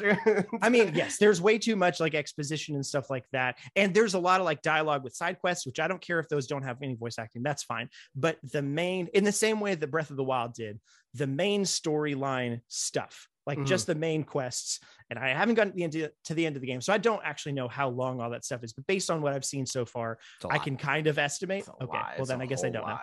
Um, it's probably more than you think. I, it sounds like that is the case. Nevertheless, to take that extra but time, I'm and not. I don't say. I don't say that to say uh, it's too much for voice acting. right, yeah. Because like Xenoblade Chronicles 2 is a game that exists, and Right. like that's half Fire of that Emblem. game. my Yeah, main thing is like a lot of people have been saying that where it's like the Yes, way to fix the dialogue is voice act. I'm like, Oh, no, right. it would still be an obtuse game Yeah. that is way too wordy and Mhm. written honestly poorly. it would just be voice acted by somebody that's not me. Yeah, I think actually what it might do is make them write it, write the dialogue itself a little bit differently. Maybe I don't know if that would be the case. Maybe. I think here's here's the I don't have that The much faith in them for to do. I mean, I don't necessarily voice either. video game. I would still prefer bad voice. I mean, good voice acting of bad lines or even decent voice acting of bad lines rather than it, it does take me out of the like kind of realistic sort of feel of the game to just like see mouth flaps it's and pretty have nothing bad about it. Alec. the, th- the thing that I think is really bad about it too is like um, when we talked about this on uh, on my podcast Nintendo Noise, Steve was making the argument that he felt like he wanted them to at least get kind of like what they do with like Persona 5 or something Mhm. like that, where it's like the main scenes are are voiced and then everything else you have those kind of like little reaction grunts like in Breath of Uh-huh. the Wild. I don't personally like that, but. I, I, what I think the thing that makes it so bad is it's the flapping mouths and then there's just silence. Yes. There's yeah, no Sword and Shield has that too. Like it's like It what the me so heck? bad, and especially when it's like a reactive moment where someone's like, "Ah," you know, whatever. Yeah. but there's no noise with it. It's just like Just put that's Yeah, and there's some- there's even some voice acting in this game. Your character has a voice. randomly your character like, you know, and he'd sound just like Link for what it's worth. Yeah, yeah, he Um, does. he really does. so so exactly those things. Um and what was that? Okay so yeah the example of why i was like it feels just so weird is last night ashley was playing the game and i was i think i was playing the game separately on my switch and she was watching doing it on the tv or i was doing something else at the time. But i like kept starting to say things um and she was like hang on i'm i'm trying to read this. And I was like, it's so weird that there's stuff going on on the screen, and like in my mind, with with not looking at the screen, the game is just paused, you know, or like, or she's just looking at her phone, waiting for something to happen. But it's like things are progressing. So that's the only thing is like, it's not a big thing at all in terms of like making the game better by any means. It's Mhm. just the window dressing kind of thing, the bells and whistles that I think will be a great improvement if they can do it later down the line. Like again, like I said, I'm I way prefer that they spent the extra time on any of the game mechanic stuff Mhm. rather than that. Yeah. But eventually, that would be like that would make a, a nice just feel of a difference. yeah. Um, That's something we were it. talking about last week, right? Where it's like they nailed the gameplay loop so Mhm. well that Yeah. the only thing that you can criticize is the presentation, which is not very good, right? Like Pokemon yeah. look good, the animations are good. Aside from that, like the lighting's whack, the textures are bad, like all those kinds of things, right? We don't need to sit here and itemize the problems with how Right. it looks and sounds and all those things, but like those are things that at this point, like the, it's it gets tougher and tougher to make excuses for them, Mhm. you know, and like I'm continuing to give them rope in the fact that like yeah, like this the last game was their first HD game, right? This Mhm. is a, another major step forward and they focused on gameplay and a lot of other things that are more important than how it looks or whatever. Mhm. But it it is upsetting because like you look at like the first 15 20 minutes of Detective Pikachu, right? Mhm. and what a rich vibrant world the world of pokemon is and Yeah. to have it feel f- like kind of flat or empty in some places and Mhm. like i want it to feel like a world that is like you know alive and dripping with life in the way that breath of the wild feels right or the way Mhm. that like you know uh, i think a good open world game feels right um I, you know it's not to say that they won't get there right? Like i think we have a really solid foundation to build off of now and my hope is that they'll focus on those things more in the future. But i also think that there's like they just they clearly need to hire new talent. Like they need to hire people that have experience making more rich 3d environments. They need to hire people that have better chops writing a script that actually feels like good Mhm. dialogue and well realized characters and like those are things that you know are not limitations of the world of pokemon they're limitations of game freak as a studio yeah. or right. the amount of time and, and resources that I think yeah, that's I, yeah, I that's think definitely that, the thing like to the me. biggest Yeah, thing ahead. to me, especially with something like dialogue, it's not even just as simple as like we don't want to invest in this or we Mhm. can't do this. It's we don't think this fits. Like it, it feels Mhm. like to me, they're like kind of like with uh with Zelda, which is a good example. How long did it take for us to get voice acting? and it's not because they didn't have the money or anything Yeah. like that. It's because Miyamoto's like, nah, people don't talk in this world. So, like Link doesn't have a voice. His and voice like I would be I would be fine with that though if the like you said like oh people don't talk in this world it's like yeah but people never shut up in this world Yeah, so if you're gonna make me sit yeah, through hours and hours of storyline Yeah. like it should be well written I it should completely agree with you. Just like I agreed with the the idea that Zelda should have voice acting, Mhm. but sure it's like pe- like in trying to diagnose this everybody always immediately goes to they didn't invest enough money it's like no it's Mhm. also like an ideological thing it's Right. like it's Yeah. also like them being like no that's not the world that we want to build this isn't a priority yeah I mean, I think for yeah, priority. I think especially goes into what I was going to say of like, um, it also kind of return on investment. eh, It's sort of, but on time investment, I think maybe is more of what it is. Where they, um, I feel like with this game was the first time that they really, you know, also I tweeted this, but like it asked everybody, like, all right, give us your actual ideas. Like, what do you think? How do we go about this? And people start throwing out ideas and like stuff worked and people were excited about things. And that's like that kind of thing feels like it would have been fun in the boardroom, whatever. It Mhm. feels like just on terms, they were like, okay, cool. All that stuff, we'll see what we can get done and we'll make a game, but we still have to get it out by blah, blah, blah. Like this is the Mhm. deadline. They Right. Mhm. pre-decided that like um we're we're talking about maybe one day uh, expanding our house. And then with that we'll have to figure out like what's our budget for the house? And then with that can we get the like basic stuff to expand it? And then could we pay some extra more? And then what fun things could we do within that budget? And i feel like nintendo same kind of thing time wise was like we're going to get it out by this date. Everything we can figure out by then um, will be great. And then things like voice acting and probably dialogue honestly just come later down the process. And they're like well we didn't have time for those but we didn't really care that much about those anyway for the reasons also aj mentioned of like either they just don't care about them. Because i don't know that it's that it's as much an ideological thing as it was as it was with zelda. Um, because again yeah detective pikachu kind of feels like it shows that they're they're more okay with it somewhat but it definitely feels like regardless mean- priority it's just not there think about it too though right like wh- what is for years what was one of the most popular uh, avenues for pokemon media it was the it was the anime and which Mhm. still is very popular is, to yeah. this day and Yeah. yeah, like yeah you know, but there's like- a lot of stuff with the anime that the games don't incorporate Oh, yeah, absolutely. my, my point more being that like there is precedent for pokemon to be a world that is oriented around stories yeah Right. Mhm. and they Mhm. clearly want to tell stories or they wouldn't be shoving all of this story down our throat and for what it's worth you know um, we've been critical of it and you know uh, warranted i think this is the best the story has ever been Yeah, um, i don't think pokemon's ever presented a story that i was more interested in Yeah. um, I mean, I haven't I'm. I'm of so- I'm mixed on the story because I think this story is, I think this story is interesting. I think the story Yeah. is poorly written. I agree with that. I agree with that. And that's the thing is that's not to say that it's good, but it is better. Mhm. And the fact that it is a story that has intrigue and that there are questions that we want answered and all those kinds of I've never felt that way before. And Mhm. like, you know, for for what it's worth, the only other game that I feel like has ever really tried to deal in heavier themes is Gen 5.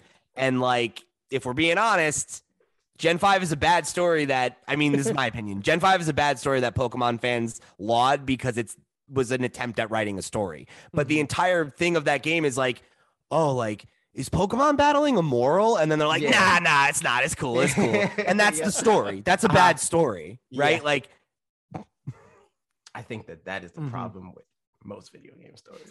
But oh, yeah, that's the thing. It's prevalent, right? yeah, But, but you know, but yeah. but I think like but, uh, like it doesn't need to be a great story to be a story that feels Yeah, like it's better. right, Right, right, right, yeah. right. That that's like the biggest thing. It's like Pokemon fans see the the, the littlest littlest nibble of a story, and they're like, "Where's Mhm. that? Where's the Oscar at? Bonafide classic. the bo- best story I have ever read. like, yeah, one and of literally the, read. Yeah, that's true. One of the things you guys talked My about favorite book, too, Pokemon Sun and Moon.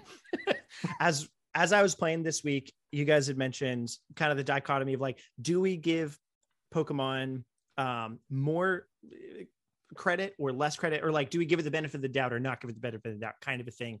Um, and it was interesting as I was playing it this week to like think about that as I was doing it, and I definitely, I think I came down on like, yeah, I.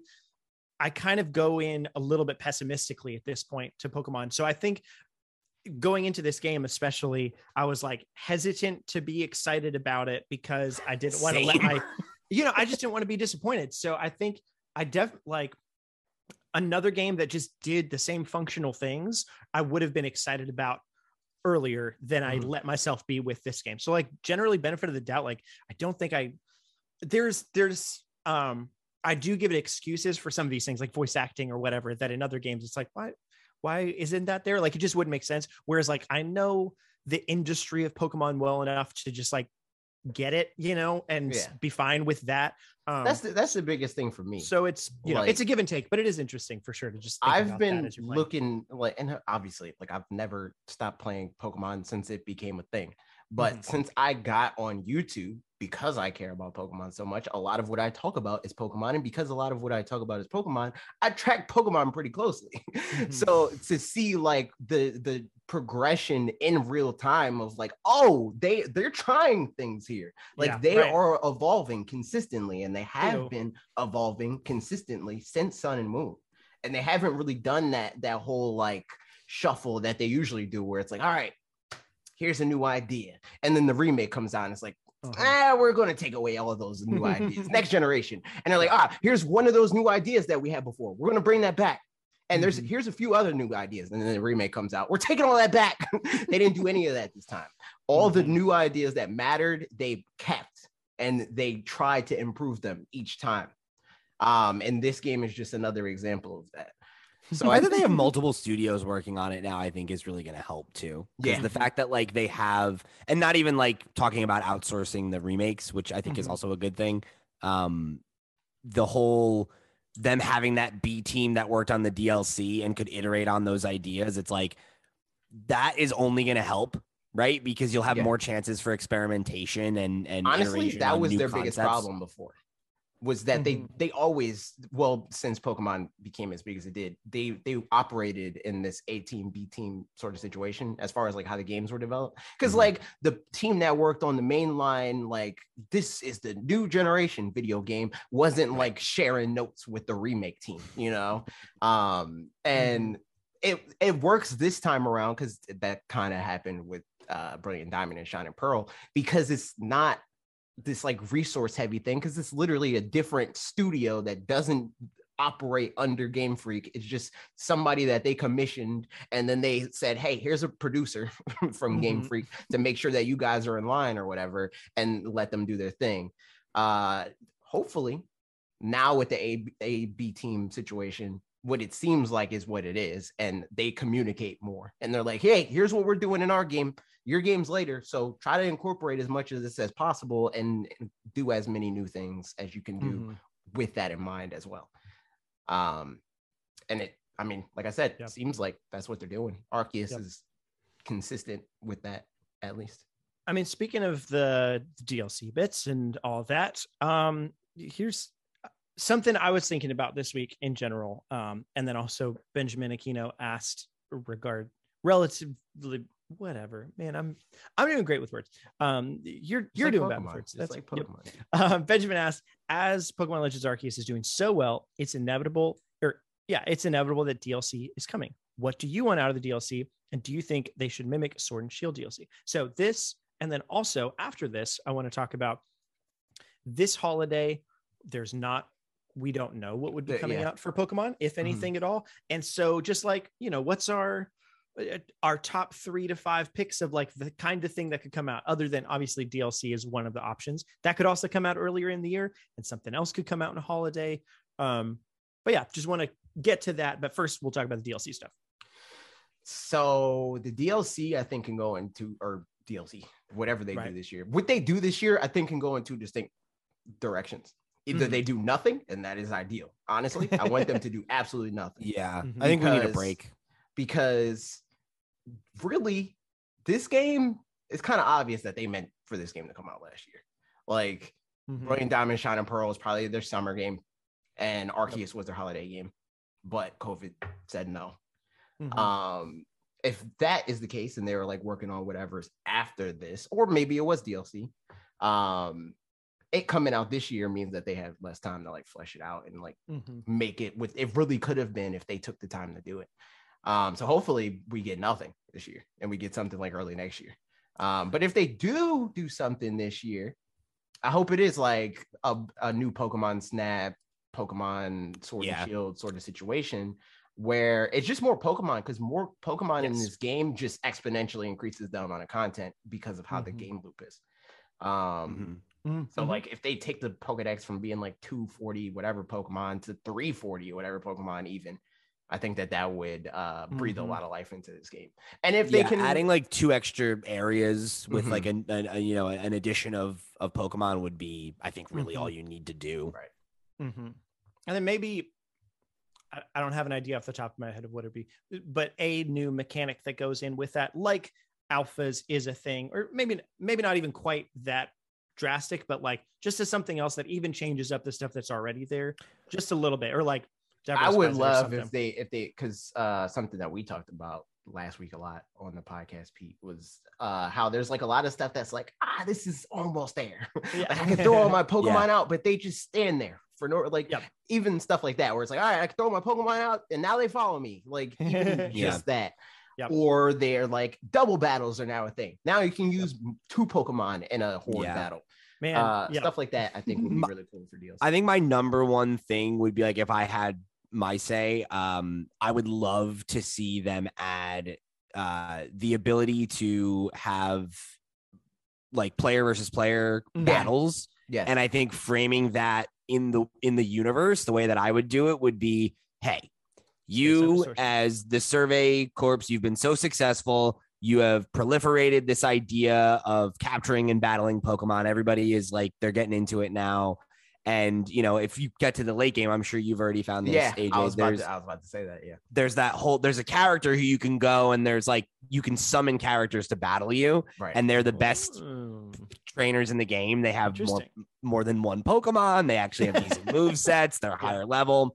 So to me, I would love to see them just take that and expand it and be like, hey, like there's actually folks from all over now who are battlers who are coming to to uh, Jubilife because we've created this culture of of capturing and battling Pokemon, and everybody Mhm. wants to come here and get Pokeballs. and- honestly i think with how this game was made and we're talking about a lot of time like obviously there's like there's a lot of um compromises made i think that that was always meant to happen whether it be dlc or not i think that Sure. they wanted to have a multiplayer component that's why throughout the whole game another thing that i was tracking was the amount of players that this video game is Mhm. because they waffled back and forth on like it's one player It's two player now. It's one player again. It's two player now. you know, um, so something tells me that they had that planned where, like, at the Mhm. end of the game, in post game, you could play with your friends or whatever. Mhm. Mhm. Um, and they, because the way that the story justifies it is, it's like people are terrified of Pokemon. You think they want to have a full team and battle you with them?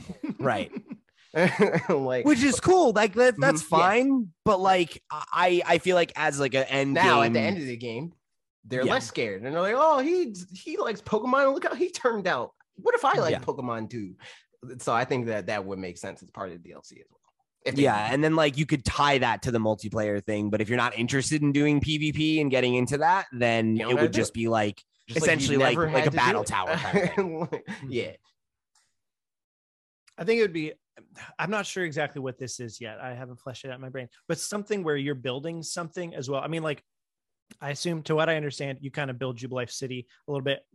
Yes. Like, there's construction things that happen. So I'm like, is that going to be a thing? I don't know yet. I haven't gotten there. Um, but something else where you develop something in some way by the gameplay loop that you do, where like a school or something where there's some mechanics through that. I don't know what it is, but something along those lines. Uh, basically, yeah. I mean, like you guys were talking about too, in the single player part, re-incentivize more things that you would have already done to do more because it's just fun to do more things that are fun, like inherently. Um, but yeah, then the multiplayer stuff definitely makes sense. As far as the second kind of topic that I mentioned of like something to come out this year, 100% agree. Not any kind of mainline, like an additional uh, regular Pokemon game. is yeah, absolutely. However, it's something like Pokemon Stadium, Mhm. like in the same way as new Pokemon Snap, like a new Pokemon Stadium.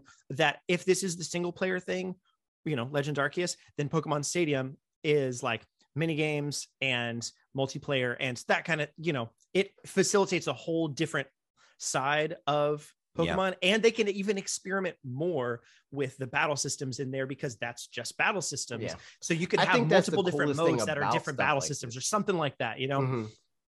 I think Which that's the cool. coolest thing because like there's a lot of stuff that if they fully went on it, they they sort of do it a little bit. Um, or have been doing a little bit where it's like they take things from games like Pokemon, new Pokemon Snap, and they incorporate them in the future. Um, I think where they're at now, and this was another thing we talked about on and me you, Parker, talked about it a lot of different times, where it seems like, or what people are beginning to want because this is how they're presenting it right now is like all these little like micro sub series of like Mhm. oh and Arceus is the single player one and Mhm. you know and this is you know um it feels more like to me with how uh like Sword and Shield specifically turned out that they have all these microcosms for experimentation that Mhm. they intend to incorporate somewhere else. It would be Mhm. cool if Yeah. they did a stadium and that was with the intent to be like, okay, let's figure this out and Mhm. have it in a way that we can incorporate in generation nine. Yeah.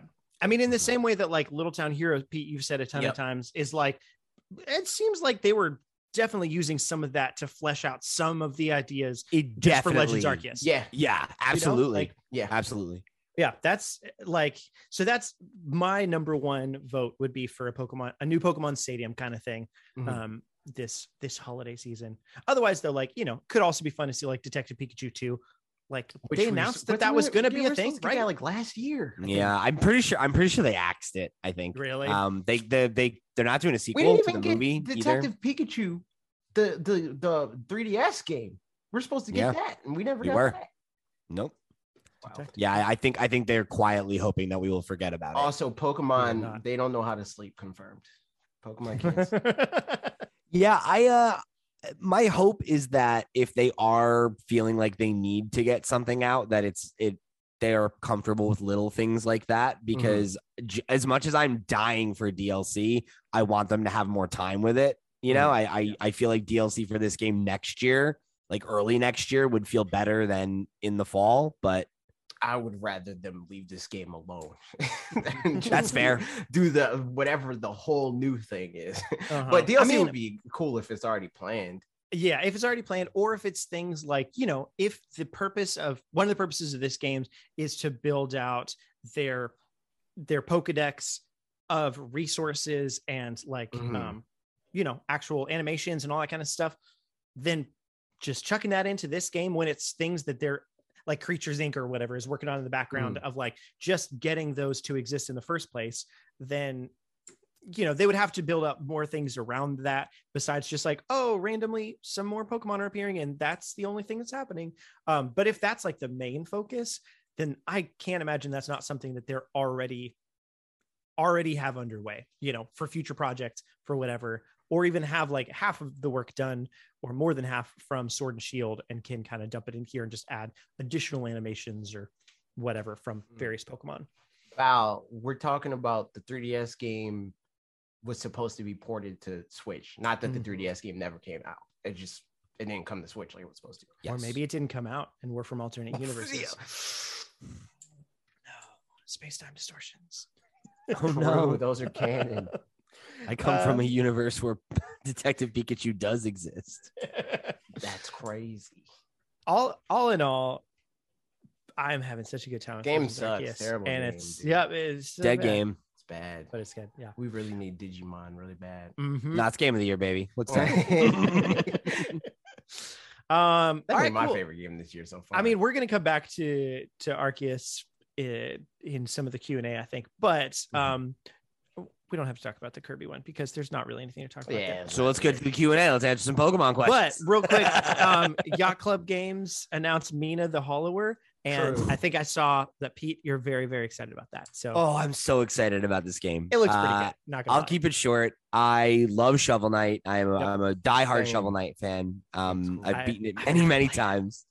I've never You really should. Oh if you no. So you like 2D 2D platformers, I think it's it's uh the best of the modern era for my money. Um I, I big fan.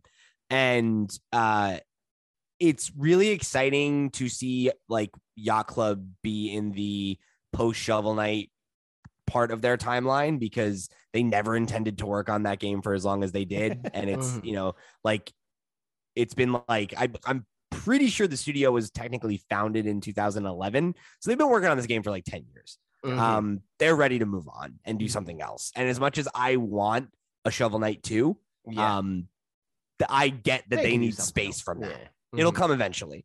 Mhm. Um, this is super exciting to me because they decided, hey, okay, you know what, Pete, we're sorry, no Shovel Knight 2 for right now. We're gonna just check another box for you and make a Link's Awakening spiritual successor type Mhm. game, which is just absolutely my jam. And the Game Boy inspired style and everything Mhm. the Game Boy remains one of my favorite consoles, uh, specifically because of its aesthetic and its music and that style. And they're them doing the Shovel Knight thing of like, well, what if this kind of game never stopped getting made and it continued Mhm. to advance in terms of animation and all those kinds of things, but still keeping the color palette and all those kind of just brilliant. Absolutely. I cannot wait.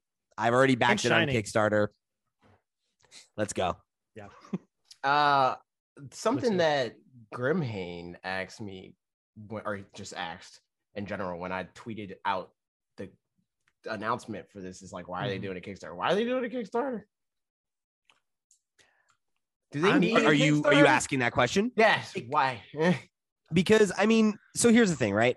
I I I'm inherently against that attitude that like if you're successful, you shouldn't use Kickstarter Mhm. because ultimately what you're doing, like the the purpose of a Kickstarter, right, is to be like, hey, y- you want us to do this thing, right? It costs money to make the thing, right. and getting this up front allows us to remain independent work Mm-hmm. at, in a, at a rate that doesn't require crunch that doesn't mean that we have to be worrying about having enough money to complete the project and you know like to me like that's what you want right like if you Mhm. want a good game and you trust the studio like you Mhm. should trust yacht club because they are one of the few studios that have done kickstarters that yeah, actually exactly. delivered Yeah. and not only delivered they gave us more than what was Than promised said in they were gonna every single one of the releases Mhm.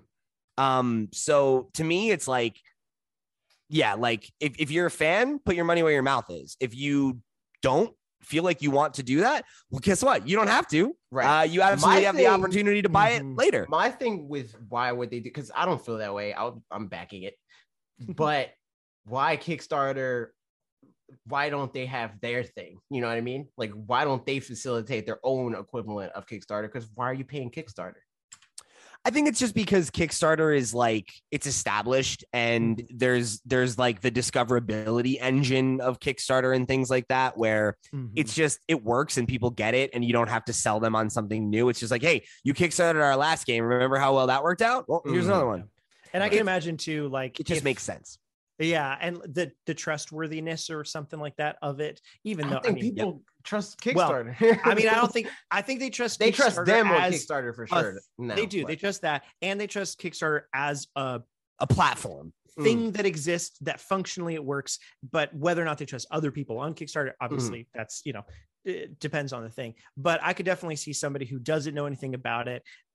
You know, I've seen people be like, I don't know if I should put my credit card information in this yeah, thingy or whatever. sure. you know so like that just negates any of that right off the bat and the discoverability part i think is also that so it's it you know legitimizes maybe a little bit even though they don't nec- they don't need that Yeah, really No. um but it's like a you know safeguard or maybe something on that front yeah, I think I think it's just like it's it's an ease thing, right? Like and it and it and having that money up front creates a safety net where they can work on it at a, a less, you know, And- at a less stressful pace. Mhm. And that's only going to be good for the finished product. Not Right. to mention, they clearly have a lot of it done already, right? Like they're, they're not Yeah. just getting started on it. It's already something that's like viable. Mhm. Um, they could have I shopped this Bob's around. They probably demo. could have just released this themselves, I you know. Bob But streamed a demo of it. It's probably still streaming it currently.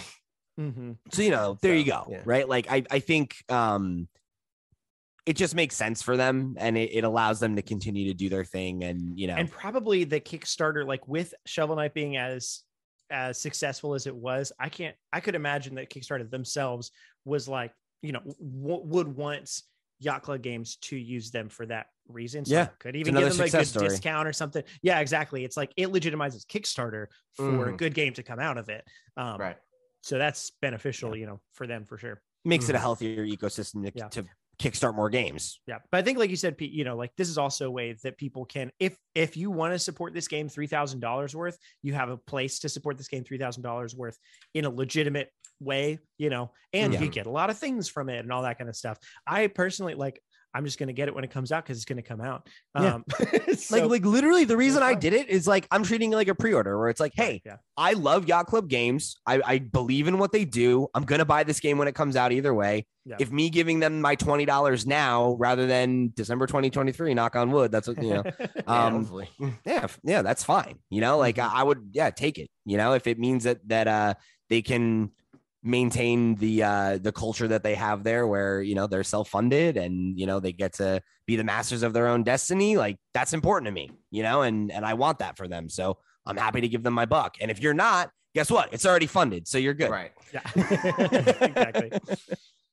So yeah, cool. Looks great. I it looks like the the nice thing of like with um Shovel Knight from what I understand because I haven't played it. Um that it's, you know, yeah, the aesthetic and all that of Game Boy in this case, NES and in the other case, but without all the limitations where like it looks like it's moved like it's a very like action heavy game from the looks of it, like super fast moving in some of the sections where they're going between different abilities or whatever, you know, that Yeah. kind of stuff.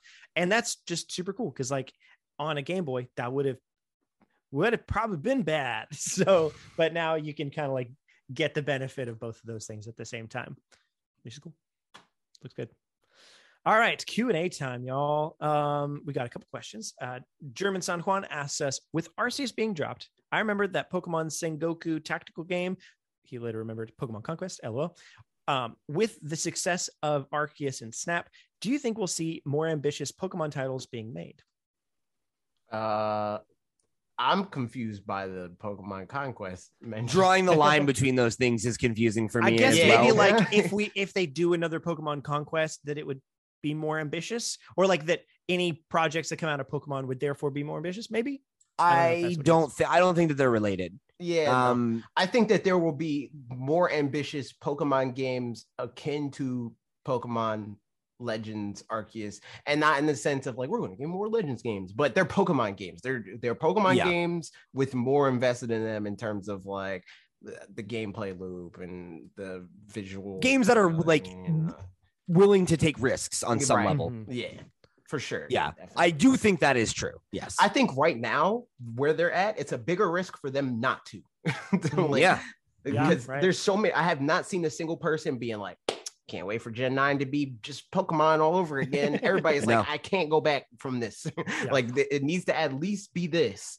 Or I better." think- Like, I think they they realized maybe finally that like if they just kept doing the same thing, they're at risk of the bubble bursting eventually. Mhm. And Yeah. the Pokemon bubble has not ever quite burst. It got smaller, it got bigger again, but it it's never popped. And if Mhm. it pops, that might be it, right? And I think Right. they're realizing like it's time to innovate and do something new and you know find ways to take it forward, you Yeah. know, and and figure it's out what better it for means them for the to next do that years. while they're like kind of on top in a lot of different ways. Like TCG is Mhm. killing it more than it's ever killed it, you know, like that sort of Mhm. thing. Go is still Yeah. making a lot of money. so like they're they're killing it. So it makes sense for them. And also they have Breath of the Wild as this like success story of like Zelda wasn't failing. Zelda was being Zelda. And then Zelda became more of a thing. It was like sort Yeah. of Zelda was like a more successful version of Metroid, where everybody Mhm. that's a gamer is like, yo, Zelda, Zelda's like super successful, dude. Like it's Mario level. And it's like, no, there's like one game that's Nope. 10 million units. and even that one game has like asterisks of like, if you can buy all the copies and blah, you know, like all, Right, all the exactly. different variations and stuff. But Breath of the Wild is just like, nope, 20 million units, one console. Well, like, they also have to look at Animal Crossing and be like, yeah, that too. do we need to make four games a generation, or we need to, do we need to make one game that's so good That's that people really don't stop playing it? Right. Mhm. Mhm. It's a better business model. But even that, I I, I will push back because there's like a lot of people that's like they didn't do the scummy thing of making the two uh cop uh like the two versions of blah blah. Mhm. I don't think that they Yeah. ever intended for people to buy both versions. Like No. it's it's definitely like a consideration. It's like oh maybe people will buy both versions, but they're not. We're going to force people to buy our game twice. Yeah. Yeah. version. No, right. If you're doing that, it's because you you have a Pokemon problem, right? Again, you're not normal. This is the thing. You need to recognize that You you are have a not Pokemon normal if you're doing that. You refuse to interact with other humans because if you The even interact was with to have one other human, one Mhm. other human, and you don't even have it doesn't have to be a person now. Like I completed my Pokedex not because I bought both copies of the game, but because I tweeted out, "Yo, I need to complete my Pokedex," and people were like, "All right, bet, send me Pokemon." like you just literally just need to have like talk to people. so so I think that that whole thing of like, I mean, you two versions of the game is like. Eh. Mhm. Like, no, they're just trying to f- force interaction more than anything. They want you to talk to another person, not buy another video game. Mhm. That's true. But yeah, Animal Indeed. Crossing, good inspiration as well. Uh, yeah, I could to the original question. I could definitely see just that in general, more Pokemon games would continue to be more ambitious, just because also things kind of you know it, it- that things just one up themselves more often than not. That's kind of part of it. People have seen Pokemon Snap at this point. People have seen you know, so it's you can't really go back particularly well unless you do something like Pokemon Quest or something like a free little mobile game. But that's like a whole separate ball game. Right. Um, but no, it would be. I mean, even to the original thing of Pokemon Conquest, like it would be fun to see, yeah, more different things like that, just using the Pokemon IP in different directions. Because at this point, people are just interested in Pokemon, and so even if it's a worse selling Pokemon thing for them, they just had their best year in like forever uh, across Pokemon things as a whole. So you know they can afford to just do a smaller budget Pokemon thing that's or a medium budget Pokemon thing, I guess. You know. Um, and that'd be cool. I'd be down. More Yep. niche, perhaps. Um, next question. Poofy Rain asks, from what I asked last week, seems like it may come true about it being the best selling Pokemon. Hats off to Nintendo. We'll come back to that and we'll talk about that in a second. Also, hats off to Nintendo for hitting over 103 million. My question today is Will Nintendo will hit another milestone this year and what would help them achieve it? Um, uh, I guess the question is what counts as milestone? Like, is it moving up in the ranks? And if so, I think what do they have to beat? Is it PS4 that's next up? Uh, yeah, it's PS4, and they're like 15 million units behind. I think. uh, I think they'll hit that this year. I guess it also count like what do you count as this year? Just like 2022 period by December 31st. Yeah, or do you mean like this fiscal year? I'm talking Right. about this fiscal year, but even that, yeah, I think that by the end of the holiday season, they will pass PS4. a holiday. I think the only thing that makes me think that they might not is the PS4 is still selling. Mhm. Yeah, So- but it's selling very slow. It's true, but it's a moving target. I, I don't know. It, it's hard to It's say, what, but I like think they're like probably. nine million behind it right now, or something like that. The Switch is going to sell more than nine million. they're for this thir- uh, 13 million behind 13 it. Oh, there Yeah. it's at two. It's at 116 million right now. It's 117 million and and the Switch is at Okay. 103 and a half. Right. So As of what? When was the cutoff? for December that? 31st. yeah. December 31st. Yeah, I think that they're going Yeah. past that. I, th- I think you're probably right. How many how many did they sell this year? Do we know? Uh, so I mean, their target for eh, for their the target for the whole fiscal year was like 24 23 but they lowered Right. it to 23 yeah. so, I mean, yeah, with that in mind, yeah probably yeah I, it seems like a safe bet. yeah I would guess definitely so. I mean, honestly, at that point, they might as well overtake the what what actual date are we the talking next by the way? impressive milestone would be ps2 and i don't think that they're going to do that for at least another Yeah, three right. It would have to be another two or three Yeah. years Well, so unless Boy- a price cut happens and sales spike. right Mhm. above PlayStation 4 is Game Boy and Game Boy Color at 118 million. Um, so at, at whatever point they pass PlayStation 4, they'll also be passing Game Boy most likely. So Within Yeah, a couple but, uh, months, anyway. Right, yeah, I'd I'd say by the by December 31st of 2022. Um, yeah, I, I would imagine for sure that they would. I'd say by this time that. next year, definitely. I think. Mhm, yeah I'd say by in like 2027. As I'm just kidding, just gonna keep moving it up. Um, so but then the first part of it was Best-selling um, Pokemon game. best-selling I- Pokemon game. eh. i Yeah. mean pokemon red green blue Mm-hmm. 31 million. I have a hard time thinking it hits that number. yeah i don't know about that Because I I think think Mhm. uh, the the thing about the Pokemon game, like this is selling very well, obviously, yes, but like I think the cutoff for this for this game selling like that is conservatively when the next thing comes out, and it might even be before that. You know, Yeah. like I think our answer to this last time was that it it depends on reception. Uh, and this game is being received very well, but it depends on how long it will continue to be. You know what I mean? Like, Yeah. where it's like Mhm. the thing that everybody wants to play. Because what got Animal Crossing to be in, at 30 million is that people really didn't stop talking about it until they brought out the DLC, and then people started talking about it again. You know, Mhm. And that Um, could happen with this, right? The DLC could come next year and that could reignite interest. It will probably continue to sell over the year. Um, you know, sales will will come and go, things like that. Um, so there's like a lot of opportunity for it to continue to grow momentum, but I but think it really depends that, on like yeah. what happened. Like if they if there is definitely another Pokemon game coming on the Switch, right? Then that limits how well it will sell by a lot. Mhm. especially if it if it takes a lot of elements from this game and improves on them, you know, like that kind of thing. Right.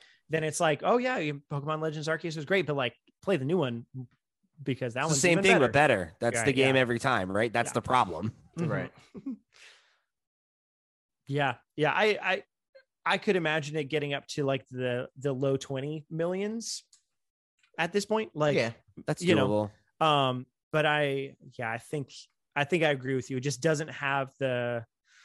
It, there's a, don't there's a high chance that it that it eats its own tail, like yeah, the Pokemon. I don't Right, think exactly. 32 million is impossible, but I think 32 million would be hard.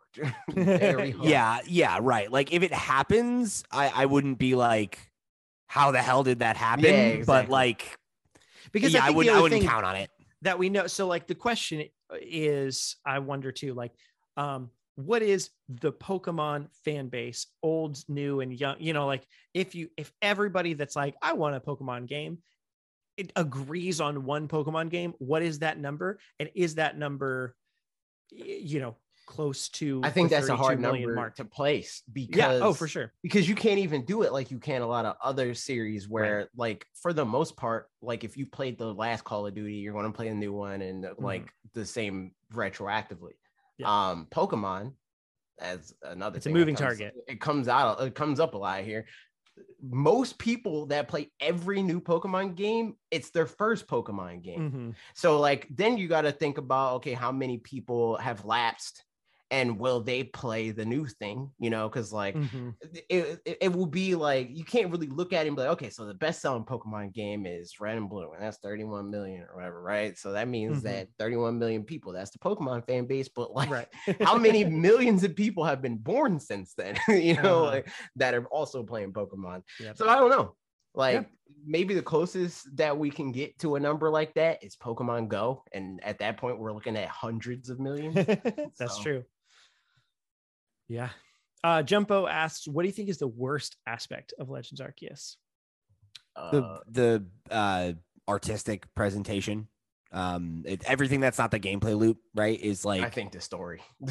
yeah the yeah. I, that, I think it's honestly it's like take your pick right like it's like it's the story it's the environments it's like those things could all be a lot better Yeah. um i think we I'm all less know. mad about the environments and graphics and those kinds of things Yeah, because I do think low on my generally list. like art direction, like I'm happy with with it, and I think like it's kind of goes back to the thing before where I mean I'm making excuses for myself, which is that like it's fast travel is nice because like things aren't like super crisp and beautiful and things Right. but there's also some gameplay benefits from that where like um because it's not like tons of foliage then you can see things more clearly that are you know it's if there's Sure. a tumblestone over there like you can tell that it's there because it's not got like 50 trees blocking it or those so it's some of those kinds of things where like i have ex- built-in excuses that explain away For me, I just genuinely don't care. but yeah also, also that but also, I think that like Mhm. this game, like to say that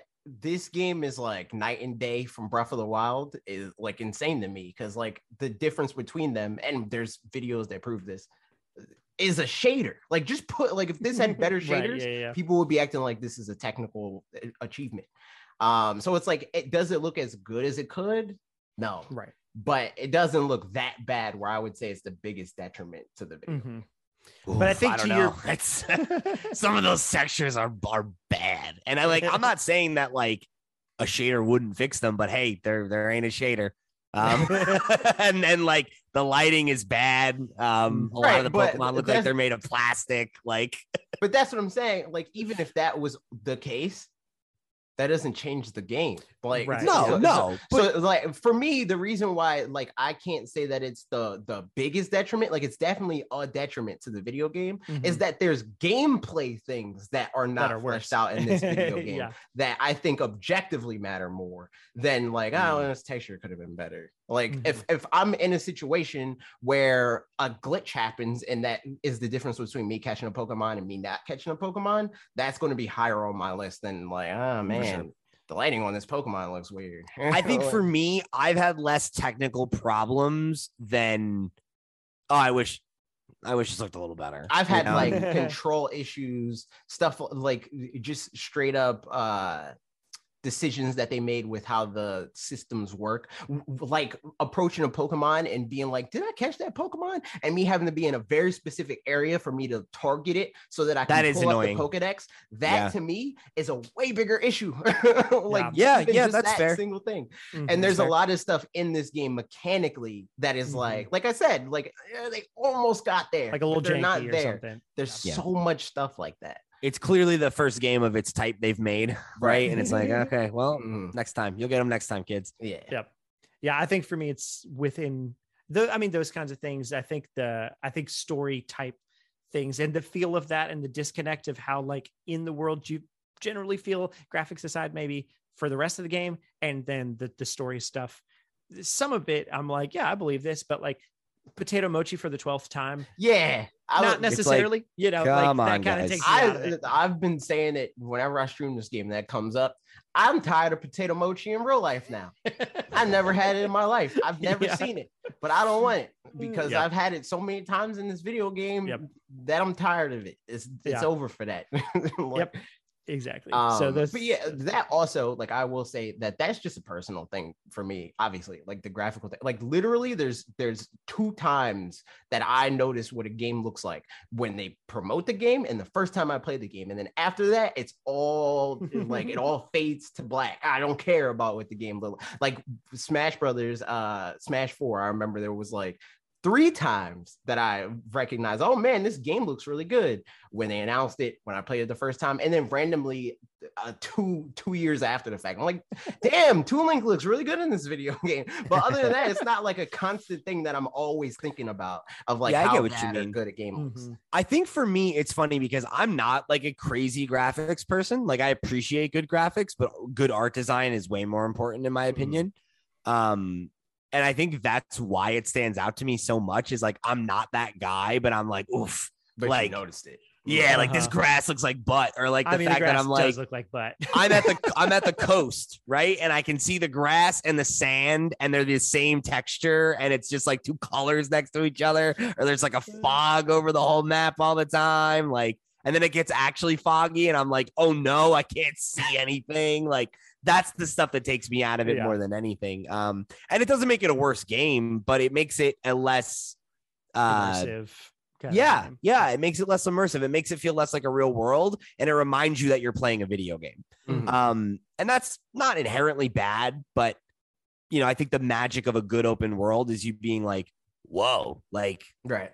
like, wow, they're like, they, yeah, like they thought about this thing, right? Mhm. Like we talked about last week, like the thing with the Breath of the Wild, where like if you ask the question of like, can I do this? And the answer is that they thought through it enough 99.9% of the time. The answer is yes, or Mhm. at least it's somewhat yes, right. is something that would be great.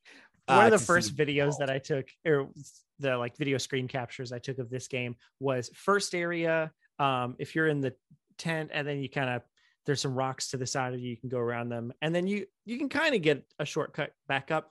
Um, but also if you just walk into certain areas, there could be a lip like that big, and you just can't step up it because video games, you know. Right. And I was I just took a 30 second capture of me just going blip blip blip blip blip blip turn blip blip blip blip trying to get up this thing. There- And yeah, I was gonna tweet it out and be like, "Yes, this is the Breath of the Wild of Pokemon." there and there's a lot of invisible walls in this game. yes, Like, oh, so much. Yep. Yeah, of invisible walls in this video. I encountered the Most dumbest one earlier. I was on the uh, I was on Oh the my volcano part, and Yes. there's like you know there's like that little thing, and you can't fly over it. And I was like, why? Because that's like, Like, where why? the boss battle is or whatever. Like Yeah. that that Mm. situation. Like I was doing like I experienced that today where I mean I've run into a lot of invisible walls prior to today, but it was the first time that it got in the way of the gameplay where I'm trying to get a freaking shiny Growlithe and you can like the path to where Growlithe spawns near the well, I'm not going to say because I don't think Parker got to. I've not even spoiler. That would be spoiler. I'm not going to say. Um, but I just got a wall fragment. That's where I'm at. nice um but but i'm trying to get to the, the shiny growlithe and the video game is like i was like oh i can get there closer if i go from this place that is like where a boss battle is um but i can't because that's where the boss battle is so the game segments that part off as like there's like a wall here, but visually there's not really a wall here. So I have to fly Yeah. around the invisible wall where the boss battle takes place so to go to where I need to go, where Yep. it made it so that in reality, the route that looks shorter on the map is not actually shorter because I have to go around the invisible wall. Yep. like, but Yeah, that stuff.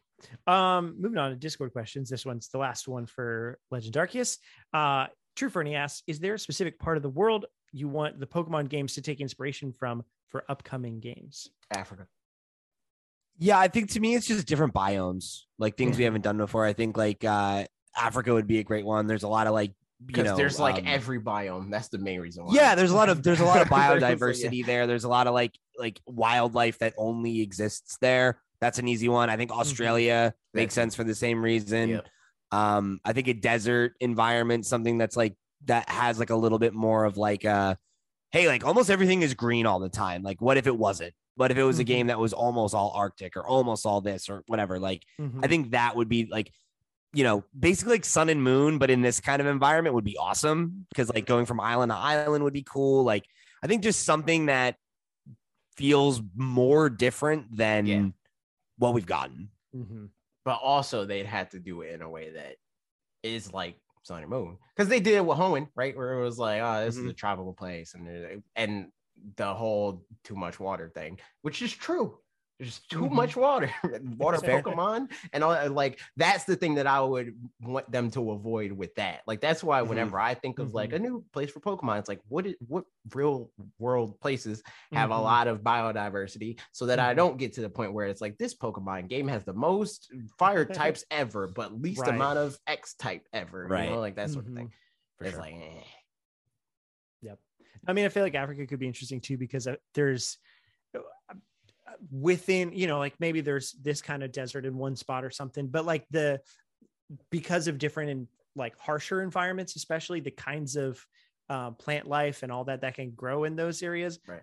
I- I think are maybe more different from other ones, you know, than just like grass. It's regular grass. You love grass. Yeah, like you could have a d- Um, desert, you could have a savanna, you know, you could have like a spot that's like like an oasis and it's super Mhm. lush and more like jungly. Like yeah. right. yeah, like that would be awesome. That would be that would offer a ton of options. Yeah, You know, because we don't have yeah on the jungly front there's obviously gen 3 has a jungly area and i can't think off the top of my head of really any other ones besides in pokemon new pokemon snap there's the jungle area with like the yeah.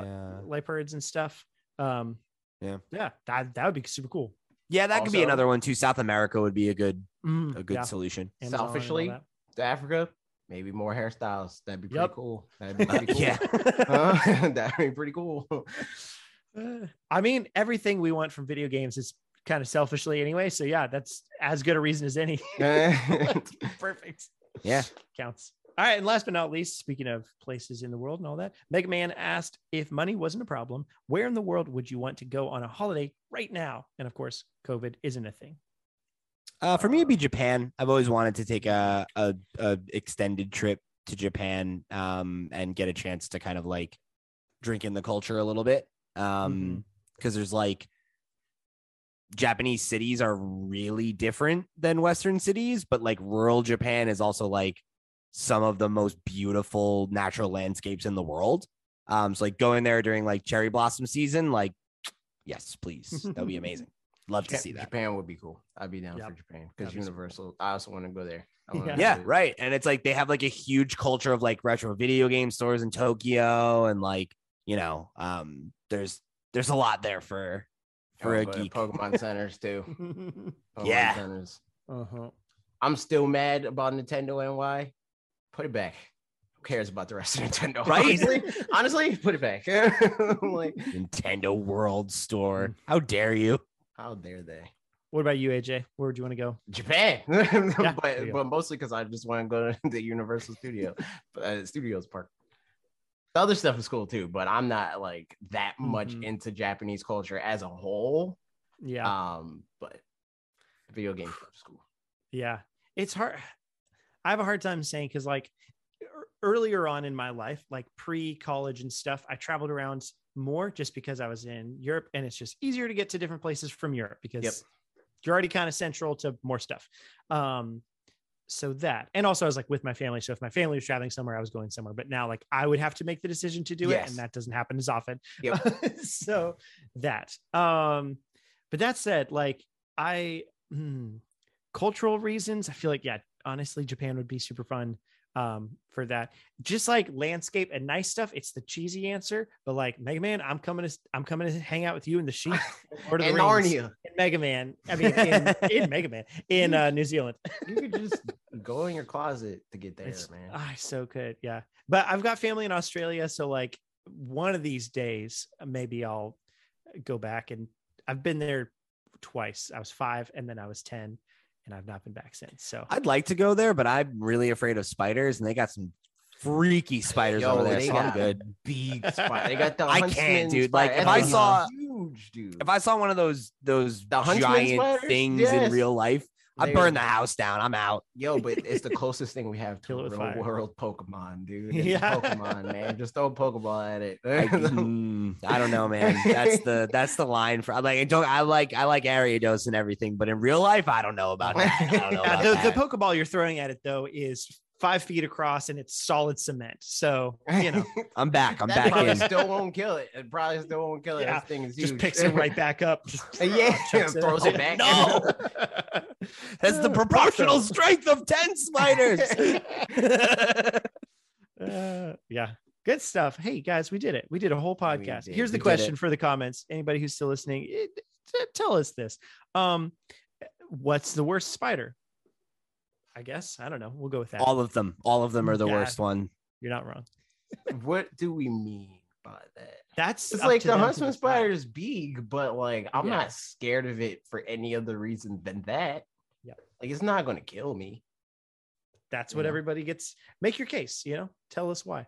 Um, but while you're doing that, you know, go ahead and like the video, subscribe to the podcast channel if you haven't already. Also, we, we never remember to say this stuff at the top of the show, True. but like flip screen games, Nintendo noise, go check out Pete. no, I did Flipscreen.games, say that. that's I the literally website. said oh, you did? Yes. He when I it. introduced him, I said check in the description. I Or- said we don't say it. I wasn't part of saying it, so you don't say anything in the I'm beginning of the show except for hi.